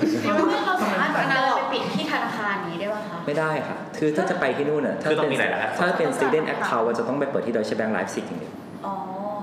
อืม เขาจะมีกำหนดไว้เลย ทำไม คือ ยุ่งยากเลยอะประเทศเราดูพัฒนาขึ้นมาเลย เฮ้ยจริง อันนี้พี่แอนอันนี้จริงๆ ระบบ เหมือนธว่านาคาร ถ้าเกิดว่าเป็นแบบเด็กเด็กมหาลัยที่แบบได้ทุนจริงๆอ่ะ จะมีการลิมิตเงินด้วยว่าต้องใช้เดือนหนึ่งละเท่าไหร่ คือเขาจะมี อยาก การ หมายถึงว่าใช้ใช้ไม่ใช้ห้ามต่ำกว่านี้ คือเขาจะบังคับอยู่แล้วว่าคุณต้องเอาเงินน่ะไปเด p o s i t ในในในตัว Certificate โดยใช้แบงก์ไลฟ์ซิก อ่า แล้ว แล้วเหมือนกับว่าก็จะมีเป็นเป็นเป็นการบังคับว่าแบบเดือนหนึ่งอ่ะคุณสามารถใช้ได้ประมาณแบบ600 ยูโร คุณจะสามารถถอนเงินได้จากแอคเคาท์นี้ยได้แค่ 600 ยูโร แล้วถ้าแบบจะฟุ่มเฟือยกว่านั้นไม่ได้ มันจำกัดค่าขนม อันนี้ ไม่ได้ อันนี้ก็ไม่รู้เหมือนกันคือพี่ก็ลองดูพี่ก็ลองดูบอกว่าพี่ก็พกเงินไปด้วยไงสดไปไงก็เหมือนประมาณแบบอ่ะกูถอนแบบไอ้ไอ้บัญชีเนี่ยกูแบบใช้จ่ายค่าหออย่างเดียว อ่า แต่ไอ้เงินสดนี่ก็แบบโอเค ก็มีพกอยู่ตัวเหมือนกันอะไรอย่างงี้ โอ้โห ยากจัง จะโห ไม่ ด แต่ มาก เพราะว่าถ้าอย่างกับที่ออสอะอย่างวีซ่านักเรียนอะมันมีจำกัดไว้ว่าห้ามฝากเงินเกินเท่านี้อ่าก็คือเหมือนกับว่าคือถ้าอยู่ฝากเงินเกินอะแปลว่าอยู่หาเงินได้มากกว่านั้นไงเพราะเขาก็กำหนดอยู่แล้วว่า อืม วีซ่านักเรียนอะทำงานได้แค่ 20 ชั่วโมงต่อสัปดาห์ถูกปะ แต่คนไทย ถ้าสม ทำ ม ไร ติว่า เออก็ถ้าสมมติว่าเราฝากเงิน เขาก็ไม่ให้ฝากเงินเกินวีคละห้าร้อยเพราะยูไม่มีทางหาได้อยู่แล้วเกินวีคละห้าร้อย ห้าร้อยนี่คือกี่บาท เท่าไหร่อ่ะยี่สิบห้า หมื่นสองพันห้า หมื่นสองพันห้าต่อสัปดาห์ เออ ซึ่งซึ่งจริงๆปกติแล้วคนไทยก็จะหา เรากัก็น ไม่ ได้ประมาณ ครับ สามสี่เท่าของ อ๋อเหรอ เออของเงินที่เขาให้ฝากได้ แล้วไงแล้วเราฟอกเงินยังไงเวลาครับ ก็อย่าฝากธนาคาร เราก็ไปซื้อของเก็บเงิน แล้วก็ด้วยความที่พอถือวีซ่านักเรียนอ่ะ แล้ว ด เรา อก ฝาก เบี้ยธนาคาร เรา อ่ะ ฝาก มัน ห ได้ ลายสูงกว่าธนาคารได้ไหม คะ เราฝากหลายธนาคาร ไม่เช็ค อ๋อ มันแบบคลิกกันลิงก์กัน แล้วก็เหมือนกับเยอรมันนะ ไม่ ก็ เหมื คือ อน ว่า คนไทย ก่อนออกประเทศก็ต้องไปปิดบัญชี เพราะว่าไม่งั้นก็หัก แต่ที่อเมริกาไม่ต้องปิดนะ ก็ทิ้งมาเลย ทิ้งว้ลเราก็ยไม่ได้ติด เออ เนี่ยแม็กจะไปที่ ไม่ไม่ถามถามเขาแล้วคือคือไปที่สาขานั้นอะแล้วก็ถามเขาว่าจะปิดทำยังไงนู่นนั่นนี่เขาก็จะบอกว่าต้องไปเอาอย่างงู้นอย่างนี้เอกสารให้คนที่เคยค้ำประกันกลับมาเซ็นอะไรก็ไม่รู้อะแบบ คำได้วะ แบบอะไรไม่รู้แบบหลายอย่างนึกออกปะแล้วเราก็ถามว่าแล้วถ้าถอนเงินหมดเลยอะได้ไหมเขาบอกว่าได้ง่ายมากเลย แล้วบอกว่าไม่มีอะไรตามมานะไม่มีไม่มีก็เลยตกลงตามนั้น ตอนนี้พนักงานกำลังโดนไล่ออก ไม่ไม่มีอะไร แต่ ต่อ ว่า มาไง แต่ว่าเหมือนแบบ เอาก่อนเอา เอา ก่อน เอาเศษกลับมาไม่ได้หรอกปะสมมติว่าเหลือ 516 ปอนด์ก็ได้แค่ 500เอย16 ต้องทิ้งไว้หรืออะไรสักอย่างเออ อ๋อ แต่ว่า ถ ก็ อด ก็ ไม่ได้ ทิ้งขาดไปเล เจ็ด ย ร้อยกว่าบาทนะเว้ย เออแต่ว่าตอนเรา ต ไป อนนั้น ใหม่ๆ ในตอ อะ นตอนนั้นได้ เรา ห้าสิบ เราไปอยู่ห ข อในกินข้าวยี่สิบปอนด์แล้ว สิบหกปอนด์ก็กินข้าวไม่ได้ ไม่ไม่แต่ว่ามันก็ เรา มี เราลืมไปเราเหลือข้าวชิป หมายถึง กิน ข้า ข้าว ว ก็ยี่ห้าแล้ว ก็ถ้าพูดถึงเอเวอเรสต์ไงร้านที่คนแบบ เราเห็นคนประเทศเขาทั่วไปอะเข้าอะไรอย่างเงี้ยแต่ว่าอย่างแม็กถ้าวันไหนกินแม็กอะจะจะมีเคล็ดลับการลดราคา คำเนี้ย ก็ไปเดินตามป้ายรถเมล์ใช่ไหมมันจะมีคนที่ทิ้งอะ ตั๋วรถเมย์อะแล้วหารตั๋วมันอะถ้าเอาไปแลกเซตหนึ่งอะ อืม จะเหลือแค่ 1.5 ปอนด์ถูกมาก ต่างกันจังเลยหนึ่งจุดห้าถึง เออ ยี่สิบ เลย เออแต่ว่าเราอ่ะไม่ขึ้นรถเมย์ก็เลยไปเดินว่าแบบวันไหนมีหล่นก็จะกินไปเก็บค่ะไปเก็บตั๋วรถเมย์เขามา เอาส่วนลดแม็กไปกินยี่สิบ อ๋อ เก็บเป็นส่วนลดไว้ เอาไปกิน 20ปอนด์ นั่นแหละ เฮ้ยแต่ที่อเมริกาไม่ต้องปิดบัญชีก็นี่ไปเลย แต่ที่อเมริกาแบบบัญชีไม่มีดอกเบี้ย อืม ดอกเบี้ยศูนย์ เพื่อฝากตังค์อย่างเดียว ก็ฝากมาอย่างเงี้ย คือมันจะมีแบบบัญชีสำหรับฝากเงิน แต่ว่าแบบปกติบัญชีที่แบบเราใช้ถอนได้อะไรเงี้ยเขาเรียกเช็คกิ้งไอเขาก็คือใช้แทนเช็ค คือเปิดเปิดบัญชีปุ๊บแล้วมันจะมีแบบกระดาษหนึ่งใบว่า เลขบัญชีของมึงนะ คือเลขนี้มีบัตร ATM ให้ แล้วก็มีสมุดเช็คให้หนึ่งเล่มไม่มีสมุดบัญชี ธนาคารเลี้ยงลูกเขาเอามือเลย โกรธนะโกรธนะนักเลงว่ะ แต่ว่าต้องมีคนเซ็นค้ำประกันแบบที่เป็นเลส i เดนอะ โอเค เออแล้วก็แบบถอนได้ครับบัตร ATM ไม่เสียค่าธรรมเนียมถอนตู้ไหนก็ได้ เฮ้ยเดี๋ยวก่อนที่เราจะดึกไปกว่านี้ เราควรจะจบอีพีนี้ไหม กลับมาที่ค่าของชีพ สรุปที่สรุปคือ อ่ะสรุปก็คือ อีได้ได้รู้เรื่องค่าของชีพและวิธีการเอาตัวรอด ก็คือ ในประเทศต่าง สรุปสรุปก็คือมันก็จะมีประเทศที่ค่าของชีพเอออย่างว่า ค่าพักอาศัยมันไม่สมเหตุสมผลกับค่าของชีพเลยเออ ใช่ใช่ แล้วก็มันก็จะมีคนบางมันก็มีคนบางกลุ่มที่ต้องไปอยู่กับไอ้สวัสดิการห่วยๆอย่างนั้นน่ะที่ที่อยู่ห่วยๆอย่างนั้น คือเขาต้องพยายามทำยังไงก็ได้ให้ชีวิตเขามีที่อยู่อาศัยให้ได้ ไม่ว่าจะเป็นแบบ มันจะแย่แค่ไหนอะไรเงี้ย ๆด้วยความจำเป็น ซึ่งซึ่งพอเหมือนว่าสุดท้ายฟังเขาไปอีกทีในจบเราอาจจะลองย้อนกลับมาว่าเฮ้ยแบบเฮ้ยเราก็โอเคหรือเปล่าอะไรอย่างเงี้ย ประเทศเราเนี่ยดีที่สุดแล้ว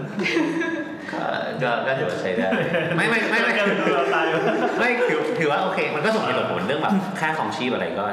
ไม่แต่ว่าที่สิงคโปร์ดีกว่าป่ะ เอาเป็นว่า ไม่ ถ้า ในในในในเชิงของเอกชนไง ใครจะหนีออกจากประเทศไทยไป ก็ลองสำรวจจากประเทศเหล่านี้ดู เออว่าคุณมีเงินเก็บเท่าไหร่ พร้อมจะนอนในในห้องโรง เออ ห้ง เดือนละเดือนละหกพันอย่างเงี้ยแล้วก็นอนห้อง 4.5ตารางเมตร โอเค เออนะเราเราก็จะได้อ่านอีพีต่อไป ครับ เดี๋ยวมันจะดึกกว่านี้ ครับผม โอเคงั้นอี ส พี วัสดี คราวนี้ก็ก็จบเพียงนี้คครับรับ ขอบคุณครับสวัสดีครับ สวัสดีครับ ปิ้งป่องปิ้งป่องเรามีโบนัสแท็กนิดนึง โบนัสแทร็ก เออครับ ค่ะ ไหนๆก็มาสายแล้ว ไม่ก็คือขอเท้าก่อนขอขอเท้าความก่อนว่า ครับ เพิ่งย้ายบ้าน ก็ ย้ายย้ายจากไหนไปไหน ย้ายจากหอของมหาลัยไปอพาร์ตเมนต์อยู่เอง ซึ่ง ที่ที่ เซนได ครั ก็ บ คือเป็นเมืองเป็นเมืองอยู่ทางตะวันออกเฉียงเหนือของญี่ปุ่น ซึ่งแน่นอนว่าค่าที่มันถูกกว่าโตเกียวเยอะ อ่าฮะ แต่ว่ามั นเทียบเทียบกับจังหวัดอะไรสักของไทยได้ เทียบกับจังหวัดอะไรเหรอ คือมันอยู่อีสานนะคะ อ่า เป็นอีสานที่ค่อนข้างเป็นเมืองหน่อยแบบขอนแก่นเนี่ย อ่า โคราช ข ป อนแก่นระมาณเนี้ ป ย ระมาณของแก่นโคราช ใช่ใช่ทีเนี้ยตอนเอิร์กอยู่หออ่ะด้วยความที่มันเป็นหอมหาลัยค่าที่มันเลยถูกมากก็คืออยู่ห้อง มันจะอยู่กันเป็นหอที่เขาเรียกว่าเป็นยูนิต อืม ก็คือหนึ่งยูนิตอ่ะจะมี 8 ห้องนอน แล้วทั้ง 8 คนเนี่ยจะต้องใช้ห้องน้ำกับห้องครัวด้วยกัน นึกออกใช่ไหม เออคล้ายคล้ายคล้ายคล้ายๆแฟลต ห้องน้ำกี่ห้อง ห้องน้ำมี 3 ห้อง ห้องอาบน้ำสองห้อง มีเครื่องซักผ้าให้ มีครัวพวกอุปกรณ์ครัวก็ครบแต่ว่าเป็นของหออะไรอย่างนี้ อืม แล้วก็ห้องห้องนอนเนี่ยมีโต๊ะมีเตียงมีตู้ แล้วก็มีระเบียงให้นิดนึง ห้องขนาด 10 ตารางเมตรนะคะ2คูณ5 สิบตารางเมตรอืม อืมซึ่งก็ ใช้ชีวิตพอปะ พอนะ แต่ ก็ ว่า เหลือๆพอเพื่อไอ้ คืพอวกส่วนกลา ถ้าง ถ้าคือความจริงอะเราเป็นคนของเยอะ ก็อาจจะแบบแอบห้องลงๆนิดนึง แต่ว่าจริง ๆก็พอ อืม แล้วก็ห้องค่าเช่าอ่ะค่าเพราะค่าเช่าหออ่ะคือนึงนะเอ่อชอบจำรวมเป็นชอบเอาเอางี้ค่าเช่าหอกับค่าเมนเทนแนนก็คือแบบค่าแม่บ้านทำความสะอาดอะไรเงี้ยเขาจะมาทำความสะอาดส่วนกลางให้ รวมเป็นหนึ่งเก้าหนึ่งศูนย์ศูนย์เยนต่อเดือน หารคิดเป็นเงินไทยก็ ก็เกือบเกือบหกพัน ใช่ค่ะ อืม อันนี้คือเฉพาะค่าค่าค่าที่ ก็ก็เท่ากับ ไม่รวม โง ค่าน้ำค่าไฟ เท่ากับโรงของ ฮ่องกง ใช่ แต่เหมือนจะสบายกว่าเนาะ เหมันจะสบายกว่า ทีนี้พอมาอยู่ใหม่เนี่ยค่าที่ก็ค่าเช่าก็เลยแพงขึ้นเยอะมาก ก็คือจริงๆอ่ะ อันใหม่นี่คือเซนไดแล้ว เซนไดอันใหม่อ้ออันเก่าก็เซนไดนะ แต่ว่า อ่า จะอยู่แบบชานเมืองนิดนึงอะ อ๋อค่ะคือ คือแค่เลยตัวเมืองออกไปนิดนึงค่าที่ก็ถูกลงเยอะมากแล้ว อัน อะ นี้คือขยับเข้ามาในอำเภอเมื ใช่ ง อันนี้ข ขแก่ ยับเข้ามา ใช่ เข้ามาในอำเภอเมือง คือแบบเข้ามาประมาณอยู่ในที่ประมาณว่า คือในตัวเมืองเซนไดมันจะมีคล้ายๆ เป็นถนนอาเขตที่แบบเป็นร้านค้าเยอะแยะอะไรมาเนี่ย เป็นที่เป็นโคตรตัวเมือง อ่ะ ซึ่งบ้านใหม่เราเนี่ย เดิน 5 นาทีถึงตรงนั้น คือใกล้มาก เออเออ เพราะฉะนั้นค่าที่มันเลยแพง ก็เราหาได้เนี่ย ถือว่าค่อนข้างถูกก็คือขนาด 29 ตารางเมตร อยู่คนเดียวนะ29ตารางเมตร เดือนละ 40,000 เยนค่ะเพราะค่าที่เฉพาะค่าเช่า 40,000 เยนก็หมื่นกว่าบาท หมื่นสอง หมื่นสองอืมไม่รวมค่าน้ำค่าไฟ ซึ่งค่าน้ำญี่ปุ่นแพงมาก แต่ว่า แล้วจ่ายเบ็ดเสร็จเท่าไหร่ จ่ายเบ็ดเสร็จ คือเดือน คือเพิ่งย้ายมาสดๆร้อนๆเลยแบบยังไม่ได้ใช้ชีวิตเต็มที่อะ ตอนนี้ก็เปิดก๊อกน้ำทิ้งไว้ ไม่ใช่ แต่ว่าคือยังไม่รู้ว่าค่าน้ำถ้าใช้ชีวิตจริง ๆ จะเป็นเท่าไหร่ แต่ว่า อ๋อ ปกติจะอยู่ที่ประมาณเดือนละพันกว่าบาท อืมอืม แล้วก็ค่าไฟก็จะแบบตกประมาณ ถ้าอยู่คนเดียวก็เดือนละประมาณ 4 0 0 500 บาท อ๋ออั อันนี้แปลเป็นบาทให้แล้ว อืม แล้วก็ถ้าแล้วก็จะมีอีกค่าหนึ่งคือค่าแก๊ส ค่าแก๊สก็คือจะใช้แบบน้ำอุ่นอย่างเงี้ยก็ต้องใช้แก๊สอยู่ แล้วก็เตาแก๊สไอเตาในครัวก็เป็นเดือนละประมาณ4 0 0 500 บาทเหมือนกัน ยังไม่รวมค่าอินเทอร์เน็ตซึ่งค่าอินเทอร์เน็ตก็แพงอีก อ๋อ ทำไมมันยิบย่อยจัง ไม่ใหญ่ มันมันยิบย่อยมาก จัง ค่าอินเทอร์เน็ตที่นี่มันมันโหดร้ายมากเลยอะแบบเดือนละ คืออินเทอร์เน็ตอะมีหลายประเภทมาก แล้ว